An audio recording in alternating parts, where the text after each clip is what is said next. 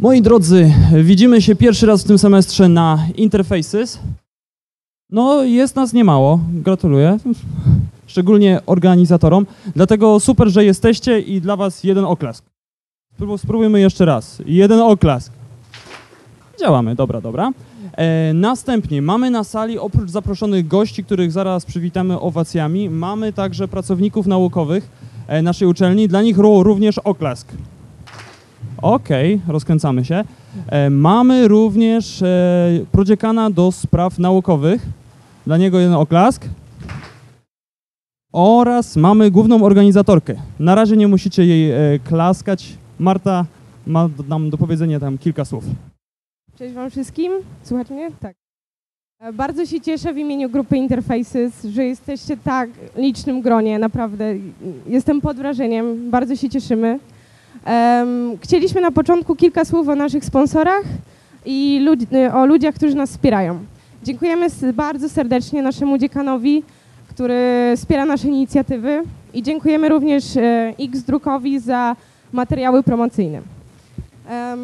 No cóż, tylko mogę Wam y, życzyć udanego wykładu i tyle ode mnie. Dobra, okej. Ro, e, rozkręcimy się jeszcze. E, No to znowu będą pojedyncze oklaski. Zapraszam tutaj na nasze fotele e, stare, winte, vintage'owe.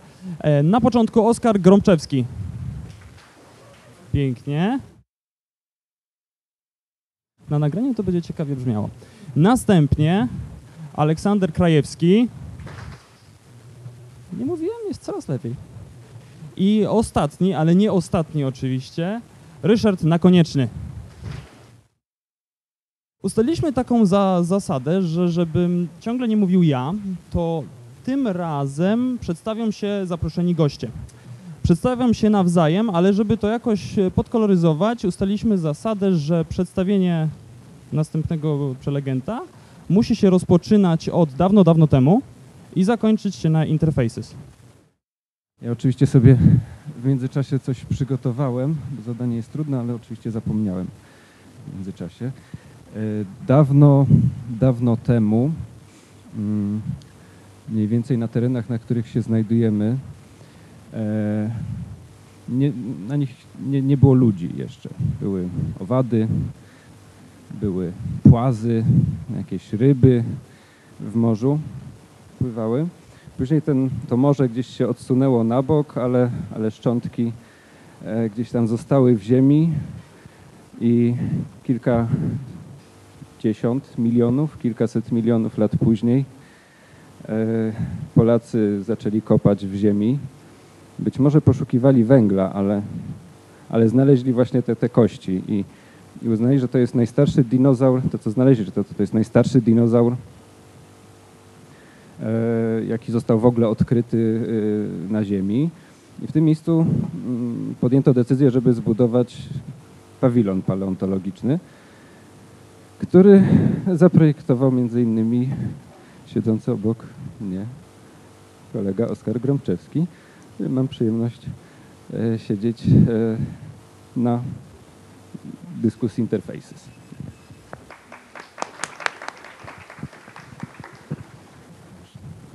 No ja tutaj nie będę musiał uciekać się do e,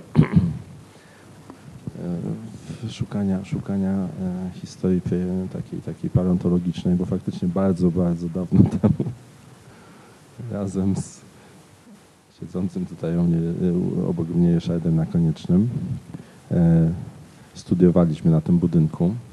Wtedy jeszcze ta piękna, klimatyzowana sala była kinoteatrem, na który chodziło się na, na różne spektakle, w, w, oglądać filmy, na koncerty. E, Natomiast już wtedy Ryszard, e, już będąc studentem, e, płynnie ten stan zmienił się najpierw w asystenturę, a później w e, profesurę. E, Był wybitnym, absolutnie e, fanem i miłośnikiem architektury e, we wszelkich jej przejawach i, miał nieprawdopodobną wiedzę na, na temat architektury, no, którą dzisiaj e, spożytkowuje w Polsce i na świecie, e, będąc e, chyba jednym z najlepszych znawców e, polskiego modernizmu. No i dzięki temu mam teraz przyjemność dyskutować z nim na ten temat w ramach Interfaces. Dziękuję za, dziękuję za przedstawienie, ale mogłeś jeszcze dodać, że jestem chyba najstarszym zwierzęciem pantelo, pa, paleontologicznym tutaj w tym gronie. Się wiązało z tym wcześniejszym y, przedstawieniem. No, y, Olek Krajewski. Y, Dawno, dawno temu y, spotkaliśmy się y, właśnie również w tych murach, może nie akurat w tym budynku, bo chyba y, za, w tamtych czasach to zajęcia były tylko na starym budynku Tadeusza Teodorowicza Todorowskiego i ewentualnie jeszcze na Wydziale Budownictwa. No i potem Oleg wyróżniał się w grupie studentów y, swoim chyba takim podejściem społecznym, które zaowocowało tym, że y, zrobił wielką karierę y, chyba wśród architektów takim wydarzeniem, które mnie przyciągnęło jak gdyby bliżej do jego idei, a polegało to na umyciu sobie dworca w Ligocie. I pamiętam, że wtedy jak gdyby tak bliżej poznałem Olka, chociaż może wcześniej był epizod jeszcze dyplomu, ale tak naprawdę to chyba ten dworzec y, był takim no, ciekawym wydarzeniem, gdzie wszyscy, którzy tam przyszli, to skrobali po prostu różne y, graffiti, y, ogłoszenia stare. No i Olek jest znany właśnie z tego, że prowadzi y, Fundację Napraw Sobie Miasto i różne inne takie ruchy społeczne, które mają na celu przybliżenie przestrzeni publicznej każdemu jego użytkownikowi, że y, to, co wspólne, jest po prostu dobrem dla każdego. No i y, teraz jesteśmy po raz kolejny tutaj y, na tym y, miejscu dzięki Interfaces.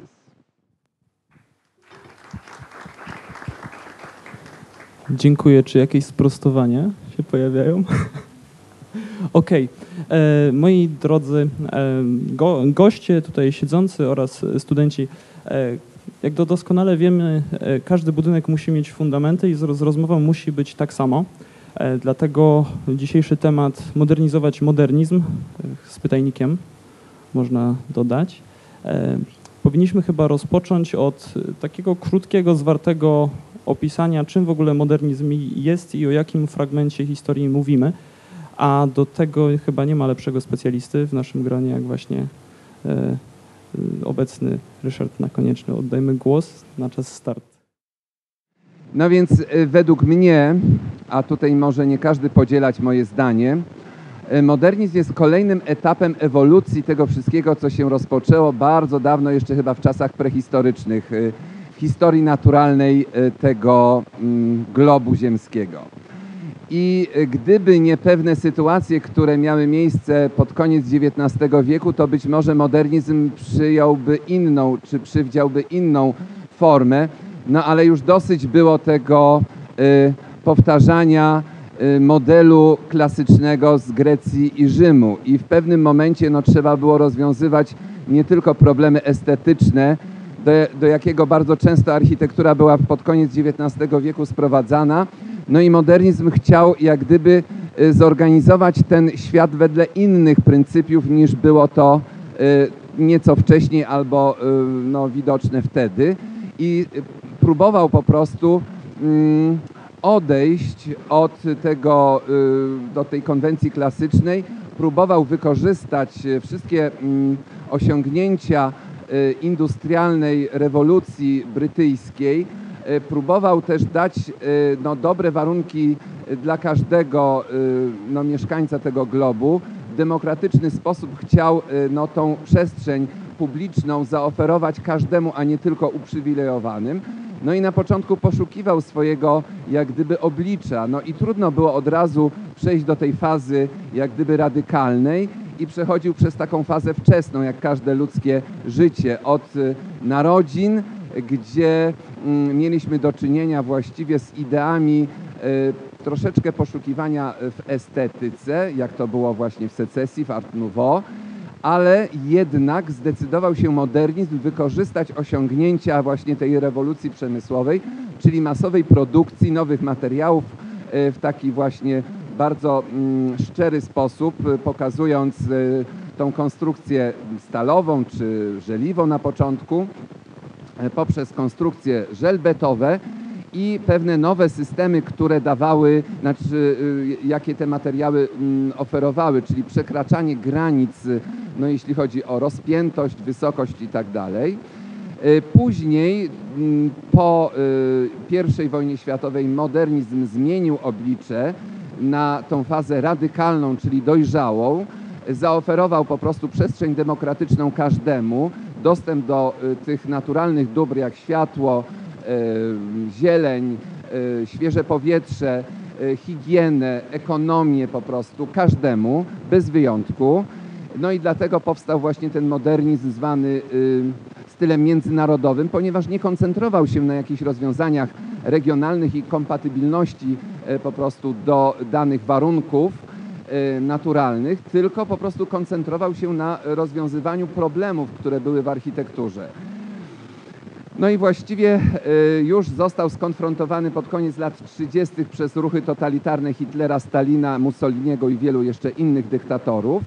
I właściwie po II wojnie światowej chciał również zaoferować coś nowego, czyli ten, y, to oblicze takie kosmopolityczne zostało zmienione na bardziej zindywidualizowane i kompatybilne do danego miejsca i oferował po prostu już nie tylko architekturę pragmatyczną, pudełkową, białą, najtańszą i tylko i wyłącznie higieniczną, ale odchodził jak gdyby troszeczkę od swoich zasad na rzecz mm, architektury koncentrującej się na rozwiązaniach rzeźbiarskich, na tych indywidualizacjach po prostu, jakie zaoferowała y, brutalistyczna struktura właśnie y, szalunku betonowego, y, szczerości materiałów i tak.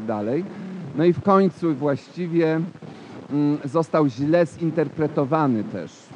To też była ważna rzecz, że nie każdy z architektów go właściwie zrozumiał. I to był problem modernizmu, że on był bardzo wysublimowaną ideą i bez edukacji nie mógł trafić po prostu do zrozumienia go przez szersze y, no, masy społeczne, a nawet samych inteligentnych architektów i bardzo często był po prostu wynaturzony, ale to idea była znakomita. No i oczywiście potem były czasy postmodernizmu, ale nie znaczy to, proszę Państwa, że modernizm umarł, bo on stale jest żywy. Te pryncypia, którymi się rządził właśnie w czasach radykalnych są stale istotne i wydaje mi się, że obserwujemy nie tylko zachłyśnięcie się estetyką, yy, taką, która była może w okresie międzywojennym, ale również tym pędem ku przyszłości, na którą właśnie modernizm stawiał, czyli te nowe rozwiązania technologiczno-materiałowe są po prostu przyswajane w architekturze i ten modernizm po prostu żyje. Co prawda nazywamy go już może troszeczkę inaczej, żeby odróżnić go od tego radykalnego i spotkałem się z trzema tutaj sformułowaniami. Neomodernizm, transmodernizm i Hans Ibelings na przykład w swojej książce nazwał go supermodernizmem. Czy tak jest, no to zobaczymy, co dzisiaj y, tutaj przyniesie nasza dyskusja. Zauważyłem, że mikrofon powędrował y, do rąk Oskara. Już myślałem, że będzie e, kontra. E, ale e, pytanie polega na tym, czy, bo padło tu hasło, że już wtedy architekci mieli problem, architekci, już nie mówiąc o, o powiedzmy ludziach niewyedukowanych w tym kierunku, zrozumieniem modernizmu. Czy nie jest przypadkiem tak, że do teraz nie rozumiemy modernizmu jako społeczeństwo, jako architekci również? Wydaje mi się, że mm, to nie do końca chyba jest tak, y, że my nie rozumiemy modernizmu i w związku z tym to jest nasza wina. Y, modernizm pomyślany jako ruch, jakby w sposób y, dramatyczny, rewolucyjny, zrywający z dotychczasową praktyką budowy miast, z dotychczasową praktyką projektowania architektonicznego, e, czyli w sposób świadomy jakby działał poprzez szok, poprzez jakby zburzenie tych zastanych jakby e, koncepcji e, i no i niestety zebrał jakby takie żniwo, jakie zasiał. To znaczy te wszystkie buńczuczne deklaracje Corbusiera i innych modernistów E, którzy zapowiadali, że faktycznie zniszczą ten dotychczasowy porządek, na którym opierało się jakby rozumienie architektury, doprowadziło do czegoś, co obserwujemy obecnie, czyli do bardzo dużego rozziewu pomiędzy e, tym, co lubią architekci, co projektują architekci, co proponują architekci, a tym, co akceptują i rozumieją ludzie, odbiorcy tej architektury. I trzeba przyznać, że oczywiście możemy mówić o dobrych intencjach, tak? bo to, co powiedział Ryszard, że e, miasta historyczne, miasta XIX-wieczne były zlepkiem bardzo różnych problemów higienicznych, sanitarnych, komunikacyjnych. Na to nakładał się oczywiście postęp techniczny, pojawiły się nowe środki transportu, pojawiły się jakby nowe funkcje, których przedtem w ogóle nie było w mieście i trzeba było sobie jakoś z tym poradzić. Ale okazało się, że lekarstwo jest gorsze niż choroba, to znaczy e, w środki, które zaproponowano, e, doprowadziły de facto w pewnych momentach do zniszczenia miasta jako takiego. I w związku z tym, jakby sytuacja, w której mówi, mówimy o tym, że modernizm jest niezrozumiany, to przypomina mi taka, taką trochę sytuację, w której mamy do czynienia, nie wiem, z artystą współczesnym, tak? który działa w taki sposób, żeby zszokować ludzi, e, żeby po prostu wywołać kontrowersje. No, wszyscy znamy te, te nazwiska, wszyscy znamy te akty. E, dokonuje jakichś transgresji, jakichś przekroczeń, nie wiem, granic religijnych, nie wiem, znieważa jakieś symbole albo, albo prowokuje nagością czy jakimiś innymi zachowaniami, a później w momencie, kiedy spotyka się z tą reakcją odrzucenia, nagle zaczyna płakać, że został niezrozumiany, że społeczeństwo jest nietolerancyjne, że, że, że by jednak chciał do mamy i, i bardzo by prosił, żeby uszanować jego wrażliwość. I wydaje mi się, że troszkę coś takiego zdarzyło się, zdarzyło się również z architekturą modernistyczną, to znaczy e, w odrzucenie zasad, które ludzie rozumieli, według których skonstruowane było miasto i ta przestrzeń była jakby przez nich akceptowana i, e, i pojmowana i, i wręcz intuicyjnie z pokolenia na pokolenie tą wiedzę się przejmowało, spowodowało, że, że ludzie najnormalniej w świecie e, no, popadli w rodzaj takiego dysonansu poznawczego. I to doprowadziło do takiego rozziewu, że obecnie my projektujemy piękne budynki i zachwycamy się ich formami, a nasi odbiorcy po prostu tego kompletnie nie rozumieją. Oczywiście to wymaga edukacji, to wymaga pewnego zszywania, to wymaga jakby działań bardzo różnorakich, ale wydaje mi się, że przede wszystkim wymaga refleksji nad, nad tym, co do tego stanu doprowadziło. Moja pierwsza reakcja na tak zadaną tezę była taka, że, że to nie jest tak, że my jako społeczeństwo nie rozumiemy modernizmu, tylko my w ogóle generalnie nie za bardzo rozumiemy architekturę. Hmm, ta edukacja architektoniczna e, w naszym kraju, czy w ogóle plastyczna, artystyczna, związana ze, ze sztuką i taką kulturą e, w ogóle życia w mieście, można by powiedzieć, bo, bo to jest trochę tak, że my mnóstwo czasu w szkole podstawowej poświęcamy na Mm, na przykład właśnie budowę serca płazów, tak, czy, czy różne takie ciekawostki, a o tym, że jest architektura modernistyczna dowiadujemy się gdzieś tam na jednej lekcji wychowania o kulturze, czy, czy jest jakiś przedmiot i, i to jest, prawda, ktoś mógł nie być na tej lekcji i właściwie nawet nie usłyszał, że jest taki styl. E, moim zdaniem tak, tak, takie są pewne korzenie, że, że my w ogóle nie mamy jako społeczeństwo wielkiego szacunku do architektury, architektów i jakiegoś takiego do, dorobku. Bardzo łatwo um, oceniamy, bardzo krytycznie i bardzo też łatwo nam przychodzi wyburzanie pewnych rzeczy, które nie są nie wyglądają na tak stare, że prawda, czasami XIX-wieczna kamica wcale nie musi być jakaś super wartościowa, bo jest typową XIX-wieczną kamicą, która jest niefunkcjonalna, może nie ma odpowiednich instalacji i tak dalej, nie, nie działa za dobrze i, i być może jej wyburzenie mogłoby coś zmienić w dzielnicy, ale jest uważane coś wartościowego, bo jest stara, a coś młodszego o 30-40 lat już nie jest y, doceniane, no bo jest młodsze i nie wygląda na stare. E, tak trochę jest na, z, z, tym modernizmem i, i, i tracimy e, wiele z tych obiektów. Ale w, w drugim odczuciu czy, czy, czy w ogóle modernizm i architektura jest czymś, co, co musimy rozumieć, żeby w tym mieszkać, z tego korzystać, w tym żyć, tak? Jako, jako zwykli ludzie. Czy, czy naprawdę powinno być tak, że, że mieszkając w bloku z wielkiej płyty powinniśmy e, razem z aktem urodzenia, nie wiem, pierwszym świadectwem szkolnym dostawać podręcznik, jak korzystać z tej architektury, żeby, żeby było dobrze? No chyba e, też nie. Znaczy człowiek wie, w czym, w czym się dobrze czuje, co, co działa dobrze, e, jaka, jaka estetyka mu odpowiada. Jesteśmy przyzwyczajeni do pewnych rzeczy e, w sposób taki nieuświadomiony. Mm, I to są bardzo skomplikowane rzeczy, tak mi się wydaje, że, że my byśmy chcieli tworzyć jakąś architekturę, czy obcować z czymś nowoczesnym, z jakimiś trendami, a z drugiej strony jest taki opór generalnie społeczny, bo, bo też lubimy melodie, które, które znamy. I, i myślę, że, że tutaj chyba trzeba by trochę ważyć słowa i, i, modernizm e, ze sobą przyniósł również takie stanowisko architekta jako de, demiurga, który zna się na wszystkim. E, prawda? Człowieka, który potrafi całe osiedle, całe życie, czy całe miasto, czy nawet cały, cały kraj za, zaprojektować jednoosobowo. I to nie jest, nie jest tylko kwestia architektury, to jest kwestia porządku społecznego, jakiegoś ładu, którego architektura jest e, konsekwencją.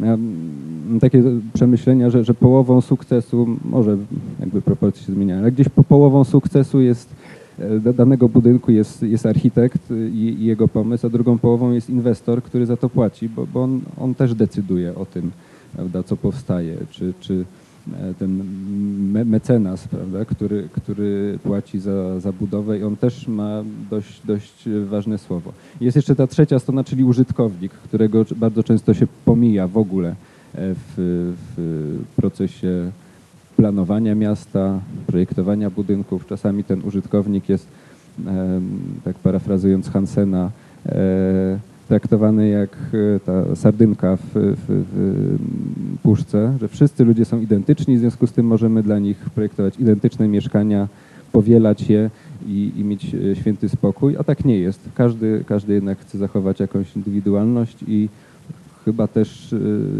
jakąś odpowiedzią jakąś odpowiedź na taką potrzebę architektura powinna mieć. Ja tutaj może bym dodał coś takiego, że mm, modernizm, y, jak każda tendencja w historii architektury, może być dobry lub może być zły. I wśród architektury klasycznej możemy znaleźć tak samo dużo dobrych rozwiązań, jak i złych rozwiązań.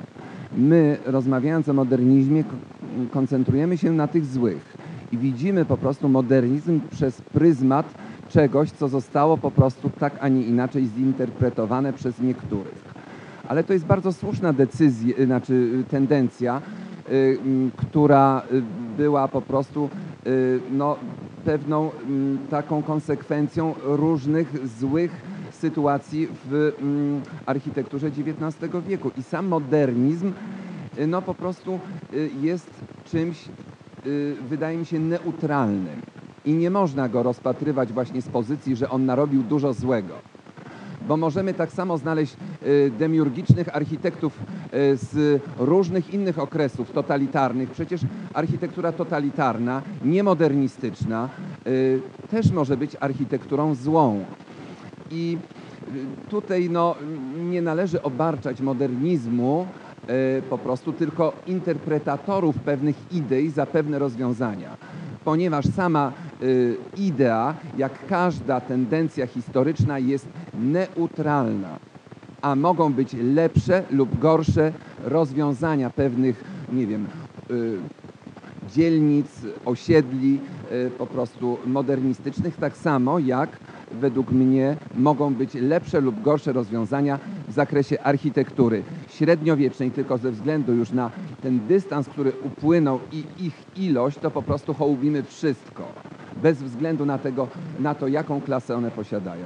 Więc modernizm jest neutralny. Mogą być tylko lepsze lub gorsze rozwiązania i te gorsze, ja się zgadzam, powinny być no po prostu przemodelowane i mogą być zmienione ale mamy dużo tak znakomitych rozwiązań, że one mogą po prostu być na równi traktowane z, mm, nie wiem, kaplicą zygmuntowską, z jakimiś rozwiązaniami po prostu y, z zakresu architektury klasycznej z y, gdzieś y, no, urbanistyką z czasów Grecji i Rzymu i, i późniejszych. Także to jest moje zdanie. Wydaje mi się, że mm, oczywiście to, to, co, to, co powiedziałeś, jest bardzo słuszne. Natomiast jednak to, co odróżnia y, w modernizm, czy całą epokę modernistyczną od epok poprzednich, to jest jakby skala zmian. Bo mm, co byśmy nie powiedzieli o architekturze historycznej, to ona, y, w te przemiany stylowe jakby były dosyć powolne, rozłożone w czasie. Bo wiemy, wiemy doskonale, ile trwał nie wiem, styl romański, ile trwał gotyk i, i w jaki sposób dosyć płynny te style przechodziły jedne w drugie, cały czas posługując się pewnym y, no, stałym wokabularzem, pewnym stałym słownikiem. Tak mieliśmy do czynienia zawsze z kolumną, z łukiem, z y, belką, z, y, nie wiem, z architrawem, tympanonem. Y, I to było w jakiś sposób reinterpretowane aż do momentu, w którym faktycznie w XIX wieku, no, można powiedzieć, architekci doszli do ściany, bo, bo e, w, no, takim, takim dowodem na, e, można powiedzieć, upadek tych, tych e, klasycznych idei było pojawienie się zjawisk neostylów, które e, egzystowały obok siebie równolegle. Tak? To świetnie opisuje, e, w, nie wiem, czy znacie taką książkę, Źródło, Ayn Rand, to jest taka wybitna pisarka, zresztą bardzo kontrowersyjna, e, w, e, amerykańska, e, która e, wzorując się na postaci Franka Lloyda Wrighta e, opisała właśnie przygody czy, czy, czy sylwetkę takiego wybitnego e, modernistycznego architekta Howarda Rorka, który musi właśnie w tym świecie neostyli, jakiejś takiej architektury bardzo, nie wiem, nieetycznej, zakłamanej, fałszywej, e, stworzyć czy wywalczyć sobie miejsce do tworzenia architektury nowej. To jest zresztą świetna książka, ona jest bardzo em, ciekawa, trochę grafomańska, ma bardzo efektowne sceny erotyczne pisane przez kobietę, także bardzo polecam. Można, można niezły wieczór spędzić z przyjaciółmi, czytając sobie lepsze fragmenty z tej książki, szczególnie jeżeli do tego się dobierze wino i jakieś dobre zakąski. Natomiast y, tak jak, tak jak powiedziałem, skala, na którą modernizm jakby zmienił e, oblicza miast i oblicze w ogóle no, wszystkiego, co zostało zbudowane, była niespotykana wcześniej. I oczywiście być może to nie zadziałby się aż tak gwałtownie, gdyby w połowie XX wieku nie przytrafił się kataklizm zwany II wojną światową. I ten katak- kataklizm spowodował, że e, większość czy duża część miast została po prostu zmieciona z powierzchni ziemi. Tak? No, najlepszy przykład y, to, to są niestety przykłady z naszego kraju, czyli Warszawa, ale Ale nie tylko my jesteśmy tak uprzywilejowani, bo Polonia, Niemcy zostały totalnie zmiecione. My tylko mamy po prostu ten przywilej, że się chwalimy, że to Polska była tak zniszczona.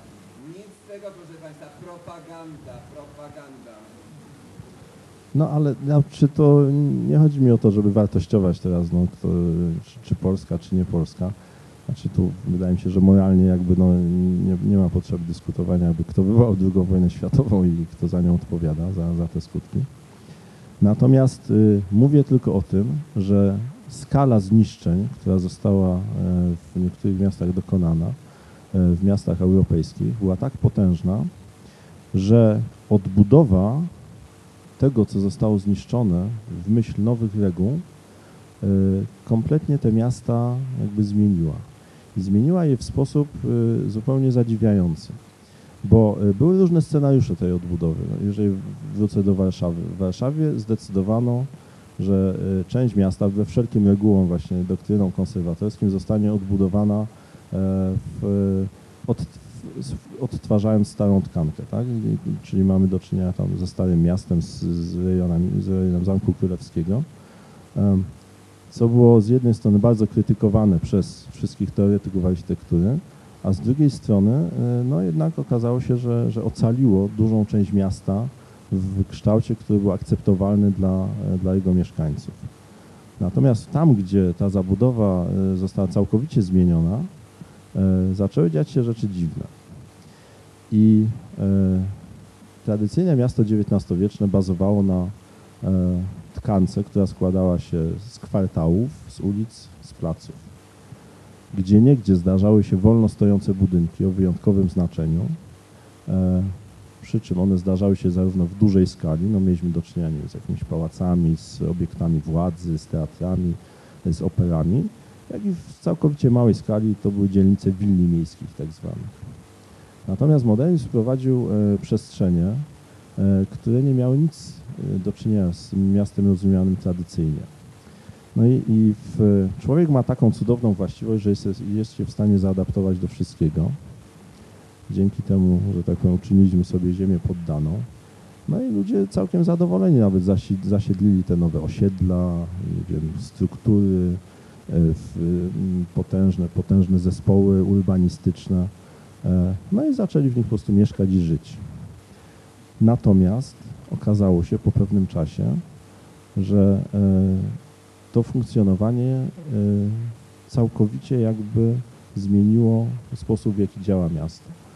I na to nałożyła się doktryna, która jakby jest, jest też doktryną stricte modernistyczną, czyli doktryna miasta funkcjonalnego.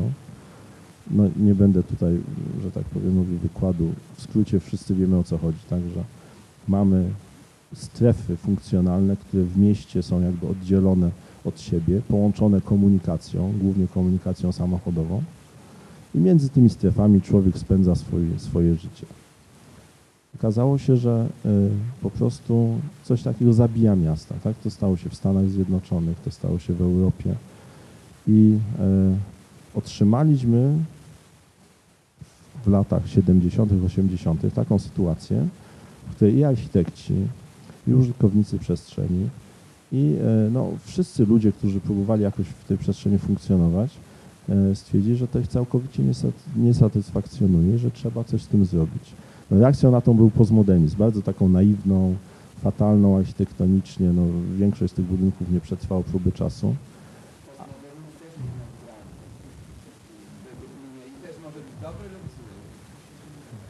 Nie, pełna zgoda. Natomiast, natomiast y, ym, powiem tak, y, gdybyśmy byli, nie wiem, badaczami literatury i dyskutowalibyśmy sobie nad tym, czy, czy ten nurt w literaturze jest dobry, czy zły, y, to z pewnością mielibyśmy y, większy, nie wiem, dystans do tego i, i w, mogli sobie tą dyskusję w taki akademicki sposób prowadzić. Natomiast ja wypowiadam się jako praktyk, jako architekt, który projektuje i buduje jako architekt, który musi się zmierzyć z pewnymi zaszło, zaszłościami i który próbuje stworzyć fragmenty przestrzeni miejskiej, która będzie prawidłowo funkcjonująca. Więc y, ja jakby mieszkam w tej książce, tak, o której mówimy i wszyscy mieszkamy w tej książce. I w związku z tym jakby ta nasza dyskusja e, nie do końca może być nacechowana takim poprawnym akademickim myśleniem, że wszystko jest neutralne, że tak powiem, w, etycznie, e, może być dobre albo złe, bo niektóre, niektóre z tych doktryn po prostu wywierają znacznie większy i mocniejszy, bardziej niszczący wpływ niż inne. Konkludując tą trochę przydługą wypowiedź, wydaje mi się, że e, to najgorsze, co stało się jakby z tą doktryną modernistyczną, to była sama świadomość, że można jakby całkowicie zaprzeczyć temu, co działo się do tej pory. E, I bo być może gdyby wybitni architekci tacy, nie wiem, jak Corbusier, jak Frank Lloyd Wright, czy, czy całe grono właśnie tych takich y, herosów architektury modernistycznej dostało e, y, wolną rękę i nieograniczone fundusze, być może zbudowaliby nam nasze miasta i naszą ziemię w sposób całkowicie rewelacyjny i cudowny. Ale stało się coś innego, mianowicie to stwierdzenie, że można zaprzeczyć pewnym regułom rządzącym miastom, otworzyło drogę nie dla, nie dla tych geniuszy, tylko dla deweloperów, dla handlowców, dla ludzi, których jedynym celem był zysk e, i którzy, że tak powiem, z pieczątką daną ich przez tych, przez tych wybitnych właśnie architektów, zaczęli tworzyć gigantyczne centra handlowe, zaczęli budować po prostu w nieprawdopodobnej wielkości autostrady i węzły niszczące miasta. Kierując się, tak jak mówię, tylko jakby logiką zysku i pieniądza, e, doprowadzili do stworzenia gigantycznej ilości przestrzeni, które nie nadają się do życia i które wszyscy krytykujemy z naszych, że tak powiem, piękno-duchowskich pozycji jako architekci, którzy chcieliby, żeby było ładnie, fantastycznie i tak. Właśnie ten modernizm, który tak podziwiamy, nie wiem, w Kamplicy Longchamp, czy, czy w wybitnych dziełach tutaj śląskich modernizmów, jest niestety również odpowiedzialny za to, że zakupy robimy w wielkich galeriach handlowych, że e, jeździmy po prostu jakimiś nieprawdopodobnymi autostradami w miejscach, które wydawałoby się powinny być dostępne drogami lokalnymi. To niestety jedno ściśle się z, z tym drugim wiąże. Ja muszę tutaj zabrać głos, ponieważ no, nie zgadzam się dokładnie do końca z tym, co Oskar mówi, ponieważ no, sama idea jest bardzo pozytywna i muszę powiedzieć, że tak samo możemy znaleźć wielu y, y, no, współczesnych deweloperów, który, którzy kreują nam przestrzeń na sposób właśnie gęsty, zwarty, a ona jest totalnie nieprzyjazna człowiekowi i właściwie jest na, y, obliczona tylko i wyłącznie na zysk. Y, I wydaje mi się, że to, co było po prostu y, tutaj przytoczone, to nie jest wina samej idei, tylko jeszcze raz powtórzę właśnie tego naszego zrozumienia bądź niezrozumienia pewnych idei. Y, Proszę Państwa, ja prowadzę na przykład zajęcia z konserwacji zabytków. Właściwie to jest adaptacja i modernizacja wnętrz zabytkowych. I nawet posługuję się tutaj oczywiście wielkimi autorytetami polskimi, którzy y, na przykład nie widzą nic y, y, no, dobrego w karcie ateńskiej, a ja ją przytaczam wśród studentów jako przykład pozytywnego odniesienia się do historii architektury. Bo proszę Państwa, ja przestudiowałem kartę ateńską i w karcie ateńskiej nie ma niczego takiego, co powiedziałoby, że należy burzyć miasta historyczne. To jest po prostu to, że myśmy tej karty ateńskiej nie przeczytali. My jej po prostu nie znamy. My po prostu posługujemy się ogólnikami i wrzucamy do tego kotła modernistycznego wszystkie po prostu negatywne, nam wydające się sytuacje. Ja pokazuję jako oprócz karty y, tej konserwatorskiej ateńskiej z 1931 roku, gdzie to konserwatorzy po prostu debatowali, jak chronić y, historyczne dziedzictwo. Potem w 1964 roku również y, w karcie weneckiej. Ja pokazuję kartę ateńską z 1933 roku jako również odniesienie się do dziedzictwa historycznego, gdzie nie ma niczego takiego. Piszę to tak dokładnie. Proszę Państwa, no szkoda, że nie, nie wziąłem dzisiaj, bo chętnie to tutaj Państwu przytoczył pisze, że jeżeli masz zamiar wykonać oczywiście jakąś autostradę i przeciąć prze, ją przez Stare Miasto, zastanów się, zanim to zrobisz. Znajdź inne wyjście. Nie proponujemy Ci niczego takiego jak wycinanie architektury historycznej. Tam czegoś takiego nie ma. Proszę Państwa, nie odrobiliśmy lekcji. Architekci projektujący wiel, wielko, wielkie molochy, y, projektujący po prostu y, wielkie centra handlowe nie odrobili, przespali pewne lekcje na zajęciach. Nie są w stanie ogarnąć tej wiedzy i powinni wrócić do korzeni, zastanowić się i potem znaleźć być może dużo dobrego w modernizmie. Modernizm samo jest taką samą ideą jak postmodernizm, jak różne inne tendencje i on nie korzysta, nie skupia się na estetyce. To myśmy sobie w naszych głowach przyswoili błędne po prostu mniemanie, że style to estetyka, że klasyka to estetyka, że świątynia rzymska, grecka czy jakaś tam inna to estetyka. Jesteście w błędzie, proszę Państwa. Tak samo modernizm to nie jest estetyka, to jest właśnie brak estetyki. A tamte wszystkie świątynie, tutaj Oskar mówi, że rzekomo modernizm zrezygnował. Proszę, y, proszę Państwa, z kanonu klasycznego nic takiego. Y, On po prostu wprowadził nowy, szósty porządek. Zresztą Kozina to kiedyś powiedziała, jest tak samo ustrój słupowo-belkowy, tylko już nie trzeba całego po prostu belkowania z krzyżującymi się belkami i z trzema elementami, tylko wystarczy jedna belka i jedna płyta i to jest system domino. I to jest tak samo kolejne rozwinięcie, to jest krok do przodu po prostu. I tyle, i powinniśmy to traktować jako coś naturalnego, co może być dobrze lub źle zinterpretowane. Ja jestem za tym, że wielu z nas źle interpretuje po prostu modernizm, bo modernizm tak samo pokazał bardzo dużo negatywnych przykładów, jak i dużo pozytywnych przykładów, więc ja próbuję to zbalansować i staram się po prostu widzieć w tym dobre y, rzeczy, chociaż wiele złych jest tak samo, ale to jest wina nasza.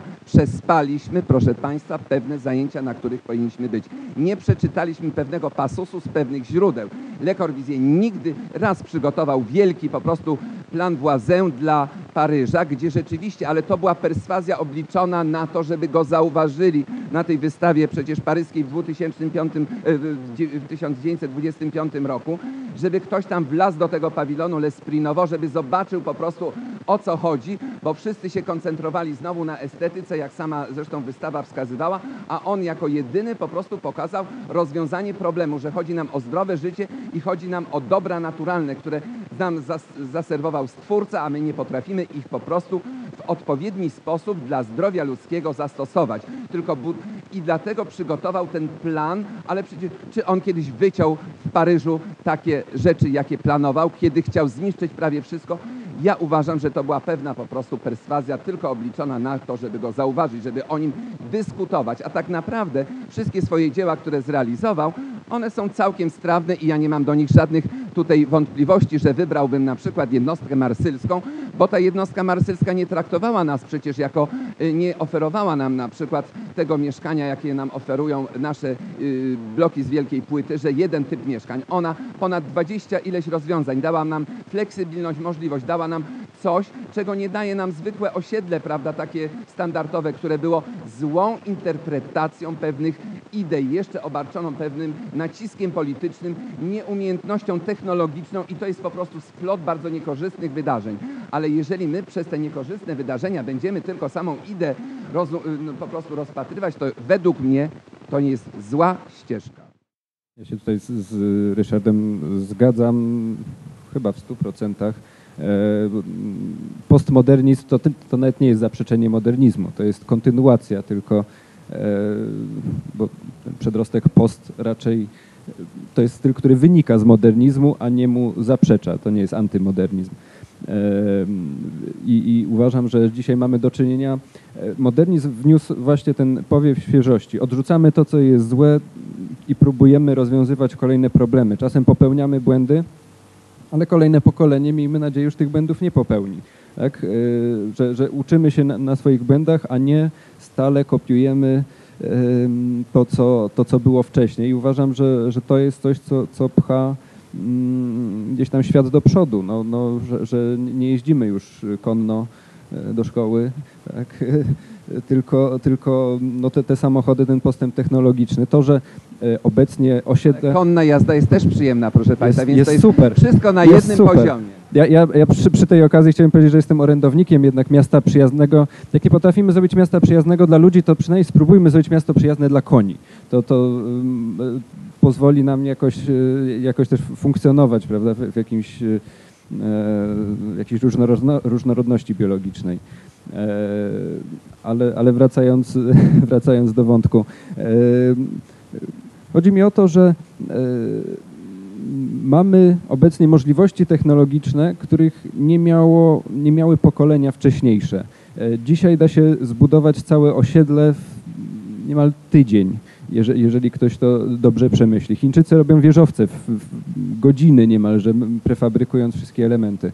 Potrafimy kurczę, że- żeby rozpiętość konstrukcji między Panteonem a mm, kopułą Santa Maria del Fiore zajęła nam jednak parę, parę wieków, żeby, żeby pobić te e, tam 40, e, tak, 2 metry. E, Kolejną większą, większą kopułą była chyba hala stulecia dopiero.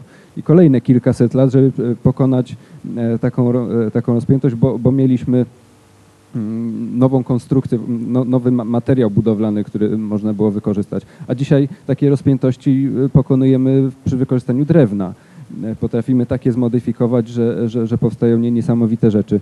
Y, I jeżeli budowanie stało się tak y, łatwe, tak tanie, tak proste, to ciąży na nas tym większa odpowiedzialność e, nad kształtowaniem, e, właśnie planowaniem miast, bo, bo to już nie jest architektura, to już jest tworzenie całych dzielnic jedną decyzją, e, być może wydawaną przez jednego urzędnika w jakimś tam e, starostwie. To są, to są naprawdę po- poważne rzeczy i, i wydaje mi się, że ta odpowiedzialność nie ciąży tylko na modernizmie, nie ciąży tylko na architektach, ona jest ogromna i, i wydaje mi się, że, że tutaj problem jest, jest y, czy, czy, czy te błędy, które popełniamy w takiej skali, będą nam się odbijać później tym silniej e, im e, z taką, z taką właśnie swobodą będziemy wydawać te decyzje, prawda, i, i po- pozwalać sobie na właśnie tu wyburzymy, tu zbudujemy, bo to jest takie proste.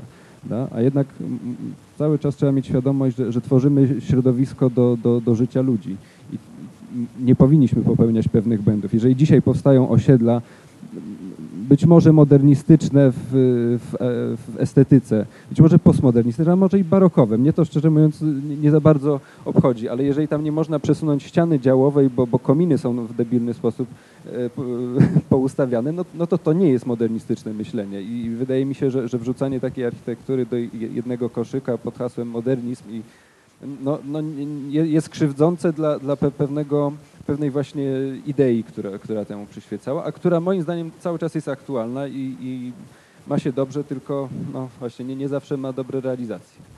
No słuchajcie, wy deklaratywnie się ze mną nie zgadzacie, ale podajecie przykłady, które potwierdzają jakby moje tezy. Co jest fajne, no bo to znaczy, że jesteście uczciwi intelektualnie. Yy, Bo to, Ryszard, co powiedziałeś, plan władzę właśnie jest dokładnie tym najbardziej, że tak powiem, spektakularnym wytworem myśli urbanistycznej modernizmu. I to, że ty mówisz, że Corbusier to zrobił tylko jako rodzaj prowokacji, bo był młody i chciał zaistnieć, to tylko jest dowód jego nieodpowiedzialności, bo ten plan właśnie w połączeniu z ideami, które, które roz, y, wcześniej i Garnier i, i inni jakby próbowali jakby wdrożyć w życie, posłużył właśnie urbanistom amerykańskim lat 50. do zniszczenia miast amerykańskich. I to świetnie opisuje właśnie w ostatniej biografii Corbusiera. Ale to jest ich problem, a nie Le Corbusiera.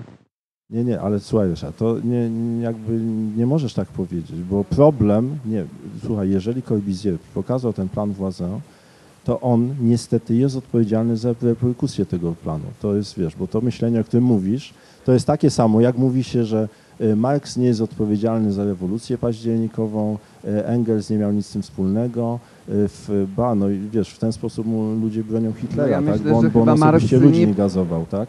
Nie, tr- trzeba ponosić No, odpowiedzialność. Hitler jest odpowiedzialny za to, co zrobił. Ale nie no, nie, no właśnie, nie ma żadnych No to? dowodów Przecież- na piśmie, nie ma No podpisów, jak nie to, ma ale tego. on przecież Tak, sterował tak, tak. wszystkim, ale to już jest za, za bardzo to nie, chyba. No, ale właśnie o tym mówimy, że są pewne idee, które głosząc niestety wywołujemy bardzo złe rzeczy. Ale jakież to modernizm jest zły? Dlatego, że każe skupiać się na zasadach higieny, na dostępie do naturalnych źródeł, żeby jak najwięcej powietrza, światła, zieleni było w mieszkaniu, żeby y, zaoferować po prostu system konstrukcyjny jak najbardziej oszczędny, który daje nam fleksybilne możliwości do, do kreowania własnego właśnie środowiska życia. Czy to jest właśnie hitleryzm w architekturze? Plan władzę był Ja bym się nie zgodził. Plan władzę był hitleryzmem w architekturze. Dokładnie tak. Wybu, wyburzył Nie. jedno. Tak, Niczego nie wyburzył, on tylko to narysował i proszę Państwa chciał uświadomić, że dzisiaj y, Le Corbusier przedstawił taką historyjkę obrazkową, gdzie pokazywał zagęszczone studnie, podwórek dużej gęstości, gdzie nie było po prostu dostępu do tych podstawowych właśnie źródeł natury, naturalnych właśnie, tych dóbr, No i pokazał, że można to zrobić tak i oczywiście zrobił to może niepotrzebnie na żywym takim, ale to nie była realizacja. Znaczy, Tam pokazał, że jest y, więcej zieleni, sportu, rekreacji, że każdy może otworzyć sobie okno i wyjrzeć na otwartą przestrzeń, a nie po prostu na jakieś nieświeże wyziewy po prostu z jakiegoś podwórka. Liszku, ale mówisz, posłuchaj co mówisz. Mówisz o tym, o tym, co Corbusier zrobił, a on to zrobił na organizmie fantastycznie funkcjonującej wielkiej metropolii Paryża. Ale nie przerywaj mi, zachowajmy jakby akademickie zasady, że nie wchodzimy sobie w słowo.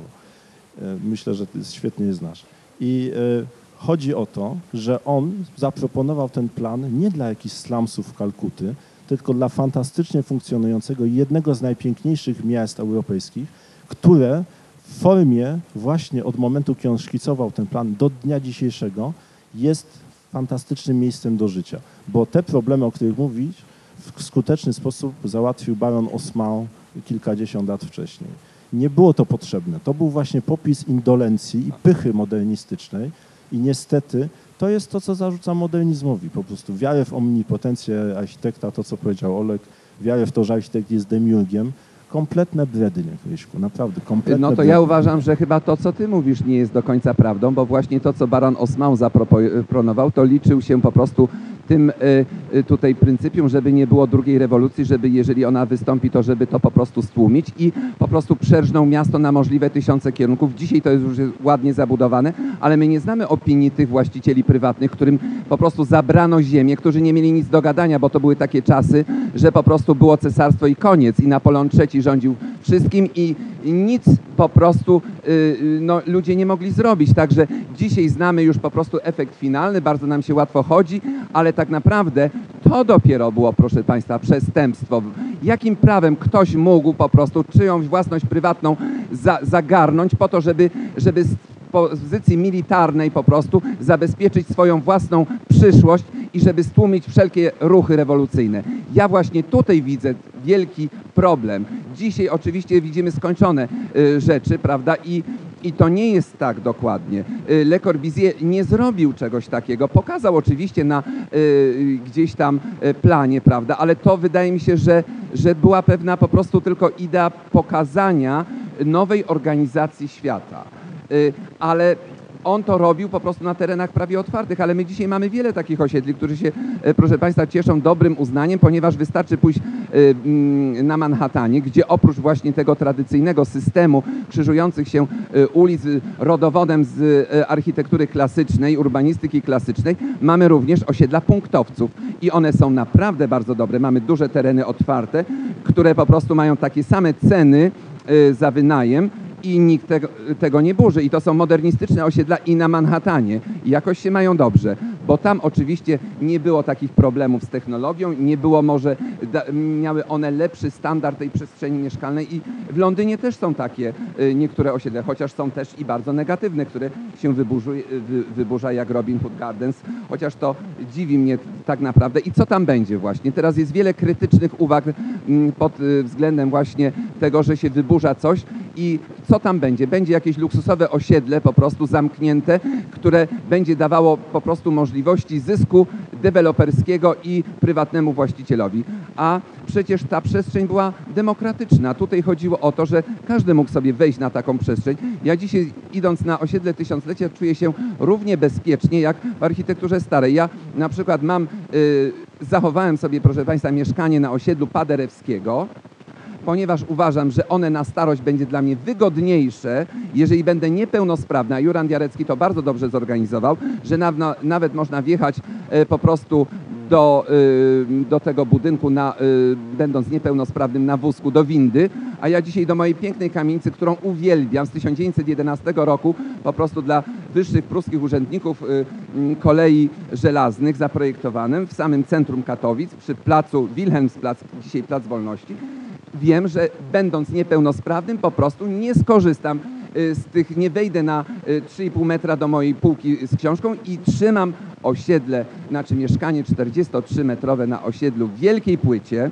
ponieważ jest ono tak dobrze zorganizowane, z taką ilością y, po prostu usług w parterach, które co prawda nie były po to zaprojektowane, ale dzisiaj są wyposażone, więc ja uważam, że należy modernizować modernizm, bo modernizm ma też dużo dobrego i można go podrasować, można zweryfikować troszeczkę tą ideę o tą y, jak gdyby społeczną mm, weryfikację pewnych niedociągnięć modernizmu. Należy dyskutować z ludźmi, ale y, to jest po prostu coś dla mnie y, takim samym elementem jak y, architektura, nie wiem, romańska, gotycka, mm, renesansowa i tak dalej. Jest to po prostu kolejny krok do przodu i y, uważam, że naprawdę mogą funkcjonować i tradycyjne. Ja nie mam nic przeciwko budowaniu nowych osiedli wedle tych pryncypiów właśnie tradycyjnych. Jak najbardziej to tak samo lubię, ale modernizm też zaoferował wiele dobrych przykładów organizacja y, organizacji przestrzeni. Dzisiaj osiedle tysiąclecia właściwie w plebiscycie mm, prowadzonym kilka lat temu po prostu zwyciężyło wśród wszystkich osiedli deweloperskich, a znam na przykład uznanych architektów, jak na przykład osiedle Książęce w Ligocie, który uznany architekt y, śląski zaprojektował, które od strony estetycznej i nawet pewnych rozwiązań przestrzennych jest bardzo ciekawe, ma podziemny parking, ma przestrzeń społeczną, ale dzisiaj nikt go nie chce wynająć po prostu i ma problemy.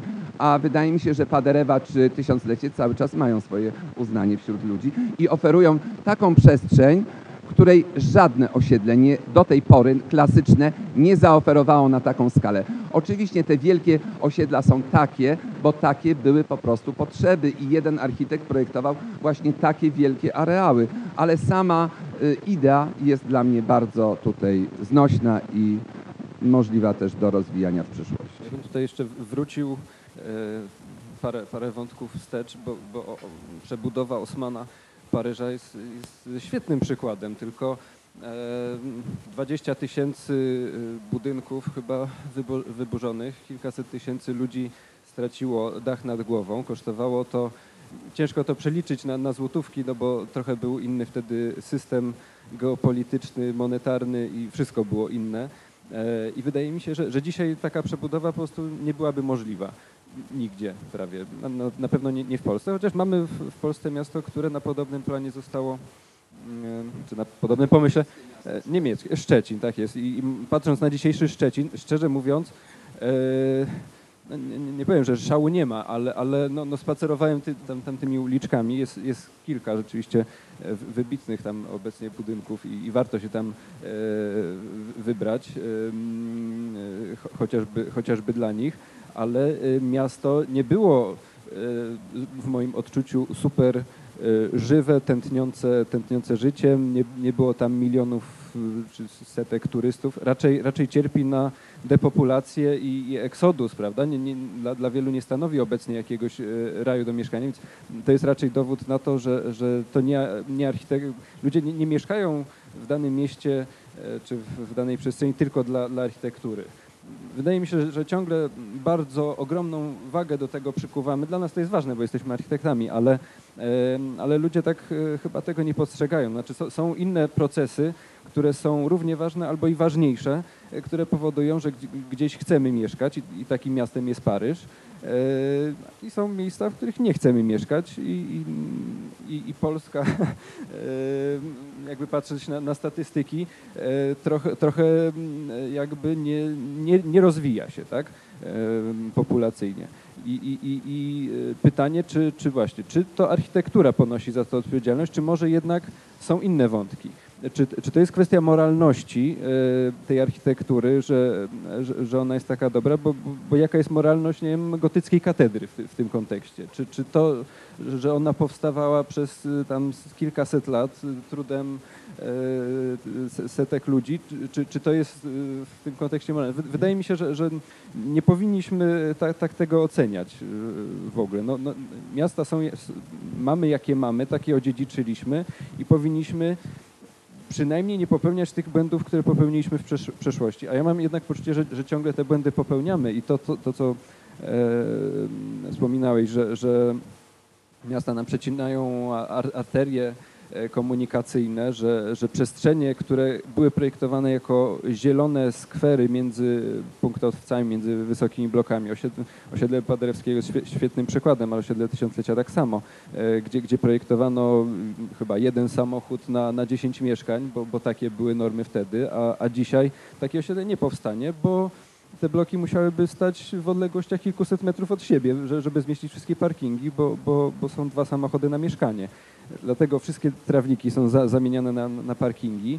E, I, I no, wydaje mi się, że jednak problem tkwi bardziej w planowaniu na poziomie e, gdzieś tam wyższym, a, a niekoniecznie w, właśnie w stylu architektonicznym, czy, czy tym, co, co my byśmy chcieli jako architekci rzeczywiście dawać ludziom, w czym oni by się czuli szczęśliwi i, i żeby dobrze funkcjonowali. Wydaje mi się, że to, to, to, to jest trochę problem, który, który próbujemy rozwiązywać, ale jednak y, tutaj potrzeba jeszcze kilku innych, y, powiedział, zawodów, y, z którymi należałoby na ten temat porozmawiać. Nie no, wiesz, to, to ja się w pełni zgadzam z tym, co mówisz, tylko tak jak mówię, to są właśnie wszystko argumenty za tym, że w, jakby e, idea modernizmu nie da się teraz pokroić na to, na takie kawałki, bo ty Ryszard nam przedstawiasz taką idyliczną wizję, że to była fantastyczna idea, tylko, tylko ludzie fa, fatalni, nie? No to jest... Natomiast, natomiast y, powiem Ci tak, no szczęście masz, że sobie kupiłeś mieszkanie na osiedlu Paderewskiego, bo gdybyś sobie kupił na osiedlu Tysiąclecia, to jako osoba na wózku już nie wjechałbyś tam, bo tam masz taką sytuację, że niepełnosprawna osoba musi dostać się pół piętra wyżej, żeby skorzystać z windy i może wysiąść pół piętra niżej od swojego mieszkania docelowego, więc Ale chyba traf- są takie wybór. kondygnacje, że może się dostać. Nie, nie ma takiej kondygnacji. Nie ma? Nie, nie ma takiej kondygnacji. No to widać, nie wszyscy realizowali dobrze po prostu y, tą y, A. dostępność dla każdego y, wśród, y, znaczy dla tych mieszkańców. Następnie. A niektórzy potrafili. Jurand Jarecki na przykład zrobił to dobrze, z Kwaśniewiczem i Ćwiklińskim. No dobrze, Ja na osiedlu sam- ja Paderewskiego w każdym bloku są, z tego co pamiętam, dwie windy. Jakby się jedna zepsuła, co często e, jednak miało No, miejsce. ja, ja chyba jako jedyny z Was mieszkałem jako dziecko na osiedlu Paderewskiego i pamiętam jak to osiedle się budowało, bo, bo wprowadzaliśmy się tam jak to osiedle się jeszcze budowało. E, I w e, tym roku powiedziałeś, że domem, mo- domem modernistycznym jest takim, w którym można, nie można przestawić ścianki działowej. Otóż w osiedlu, na osiedlu Paderewskiego nie można przestawić ścianki działowej, bo ścianki są wykonane, że tak powiem, z żelbetu. W, Nieprawda. Prawda? No tak, to ale proszę prawda, Państwa, ja też mam mieszkanie i Tak. właśnie zamierzałem połączyć kuchnię z salonem, bo tam jest ściana, tak zwany plaster miodu z karton gipsu. y, I na przykład można sobie połączyć kuchnię z pokojem dziennym, co notorycznie ludzie robią na przykład. Oczywiście y, większość, proszę Państwa, no bo to jest tak, no mieliśmy pewne dyrektywy, mieliśmy fabryki domów, ale modernizm to nie tylko takie molochy, bo modernizm to też kameralna zabudowa z lat 60. Przecież to są, y, modernizm to też jest dwudziestolecie międzywojenne, to są takie y, jak Weisenhof-Siedlung, to też jest y, przecież, to jest Ludwik Mies van der Rohe, czyli jego ten y, wielorodzinny, także nie wrzucajmy do tego worka po prostu wszystkiego negatywnego, bo mamy tutaj tysiące wysublimowanych rozwiązań przestrzennych najwyższej półki. Co pani Schroeder zrobiła z Rietfeldem? No przecież zrobiła taką przestrzeń, która no ja nie wiem, czy dla mnie byłaby do zaakceptowania z tym przesuwaniem, ale możemy robić co chcemy. Przecież y, to był modernizm. Oczywiście nie każdy dawał wszystko w tym budynku, wszystkie możliwości, ale modernizm to był dla mnie bardzo pozytywny ruch, y, który dał na, na przykład bardzo ekologiczną zabudowę. Ja dzisiaj pytam, kto w książkach pisze, że pięć zasad Le Corbusiera to było bardzo ekologiczne podejście, nie z pozycji demiurga, y, człowieka, który jest panem wsz- wszystkich istot, tylko z innej pozycji człowieka, który daje nawet, y, nie wiem, y, kretom możliwość życia mm, po prostu w gruncie, zwierzętom, bo jak byłem w klasztorze Laturetto, widziałem, że zające sobie przelatują pod klasztorem i korzystają z tej przestrzeni, a y, w ogóle ogród na dachu zwiększa po prostu biologicznie czynną y, przestrzeń o wiele więcej niż zagarną po prostu z natury. Więc kto mi powie, że modernizm to jest nieekologiczny styl, jak właśnie po prostu to jest najbardziej ekologiczny styl. Oczywiście pewne rozwiązania materiałowe może nie są, ale przecież to jest dopiero pewien rozwój pewnych idei i technologii i tak dalej. Dzisiaj możemy to zweryfikować właśnie o technologię low-techu i tak samo możemy budować modernistyczne albo transmodernistyczne budynki, albo w ogóle odrzućmy wszystkie style czy te nazwy, tylko po prostu idźmy do przodu. Używajmy jak tylko się da z możliwości, które nam niesie po prostu, y, nie wiem, technologia. Oczywiście rozważnie, bo to nie zawsze tak się y, tutaj układa, jak nam się wydaje. A modernizm po prostu pokazał nam, że jest pewna droga, którą możemy w lepszy lub gorszy sposób y, no, pójść, rozwiązując ją, używając pewnych idei. Nie każdy może to y, na wysokim poziomie zrobić i, i to jest jego problem, że zrobił to po prostu, no ja tutaj z szacunkiem dla Buszko, Franty i Szewczyka, ale no rzeczywiście to rozwiązanie, ale proszę Państwa, niepełnosprawny może sobie wybrać te czterokondygnacyjne budynki, bo tam nie tylko są te wielkie molochy rzeczywiście, ale są też kameralne, bo przecież tak naprawdę budowę osiedla od tego się zaczęło, więc to nie jest znowu tak wszystko źle, jak nam się wydaje. Po prostu jest tam różna przestrzeń i jeżeli ten rzeczywiście niepełnosprawny by chciał zamieszkać, no to nie polecamy mu budynków wysokich, ale polecamy mu budynki z tego osiedla, y, te niższe i tę kondygnację po prostu naj, najlepiej parterową, ale ma dostęp do wszystkich tam przedszkoli, żłobków, szkół, y, sklepów, praktycznie 30-tysięczne mi- miasto po prostu na jednym osiedlu. Dodatkowo jeszcze park, który był po prostu przewidziany, więc ja tutaj nie widzę nic takiego złego.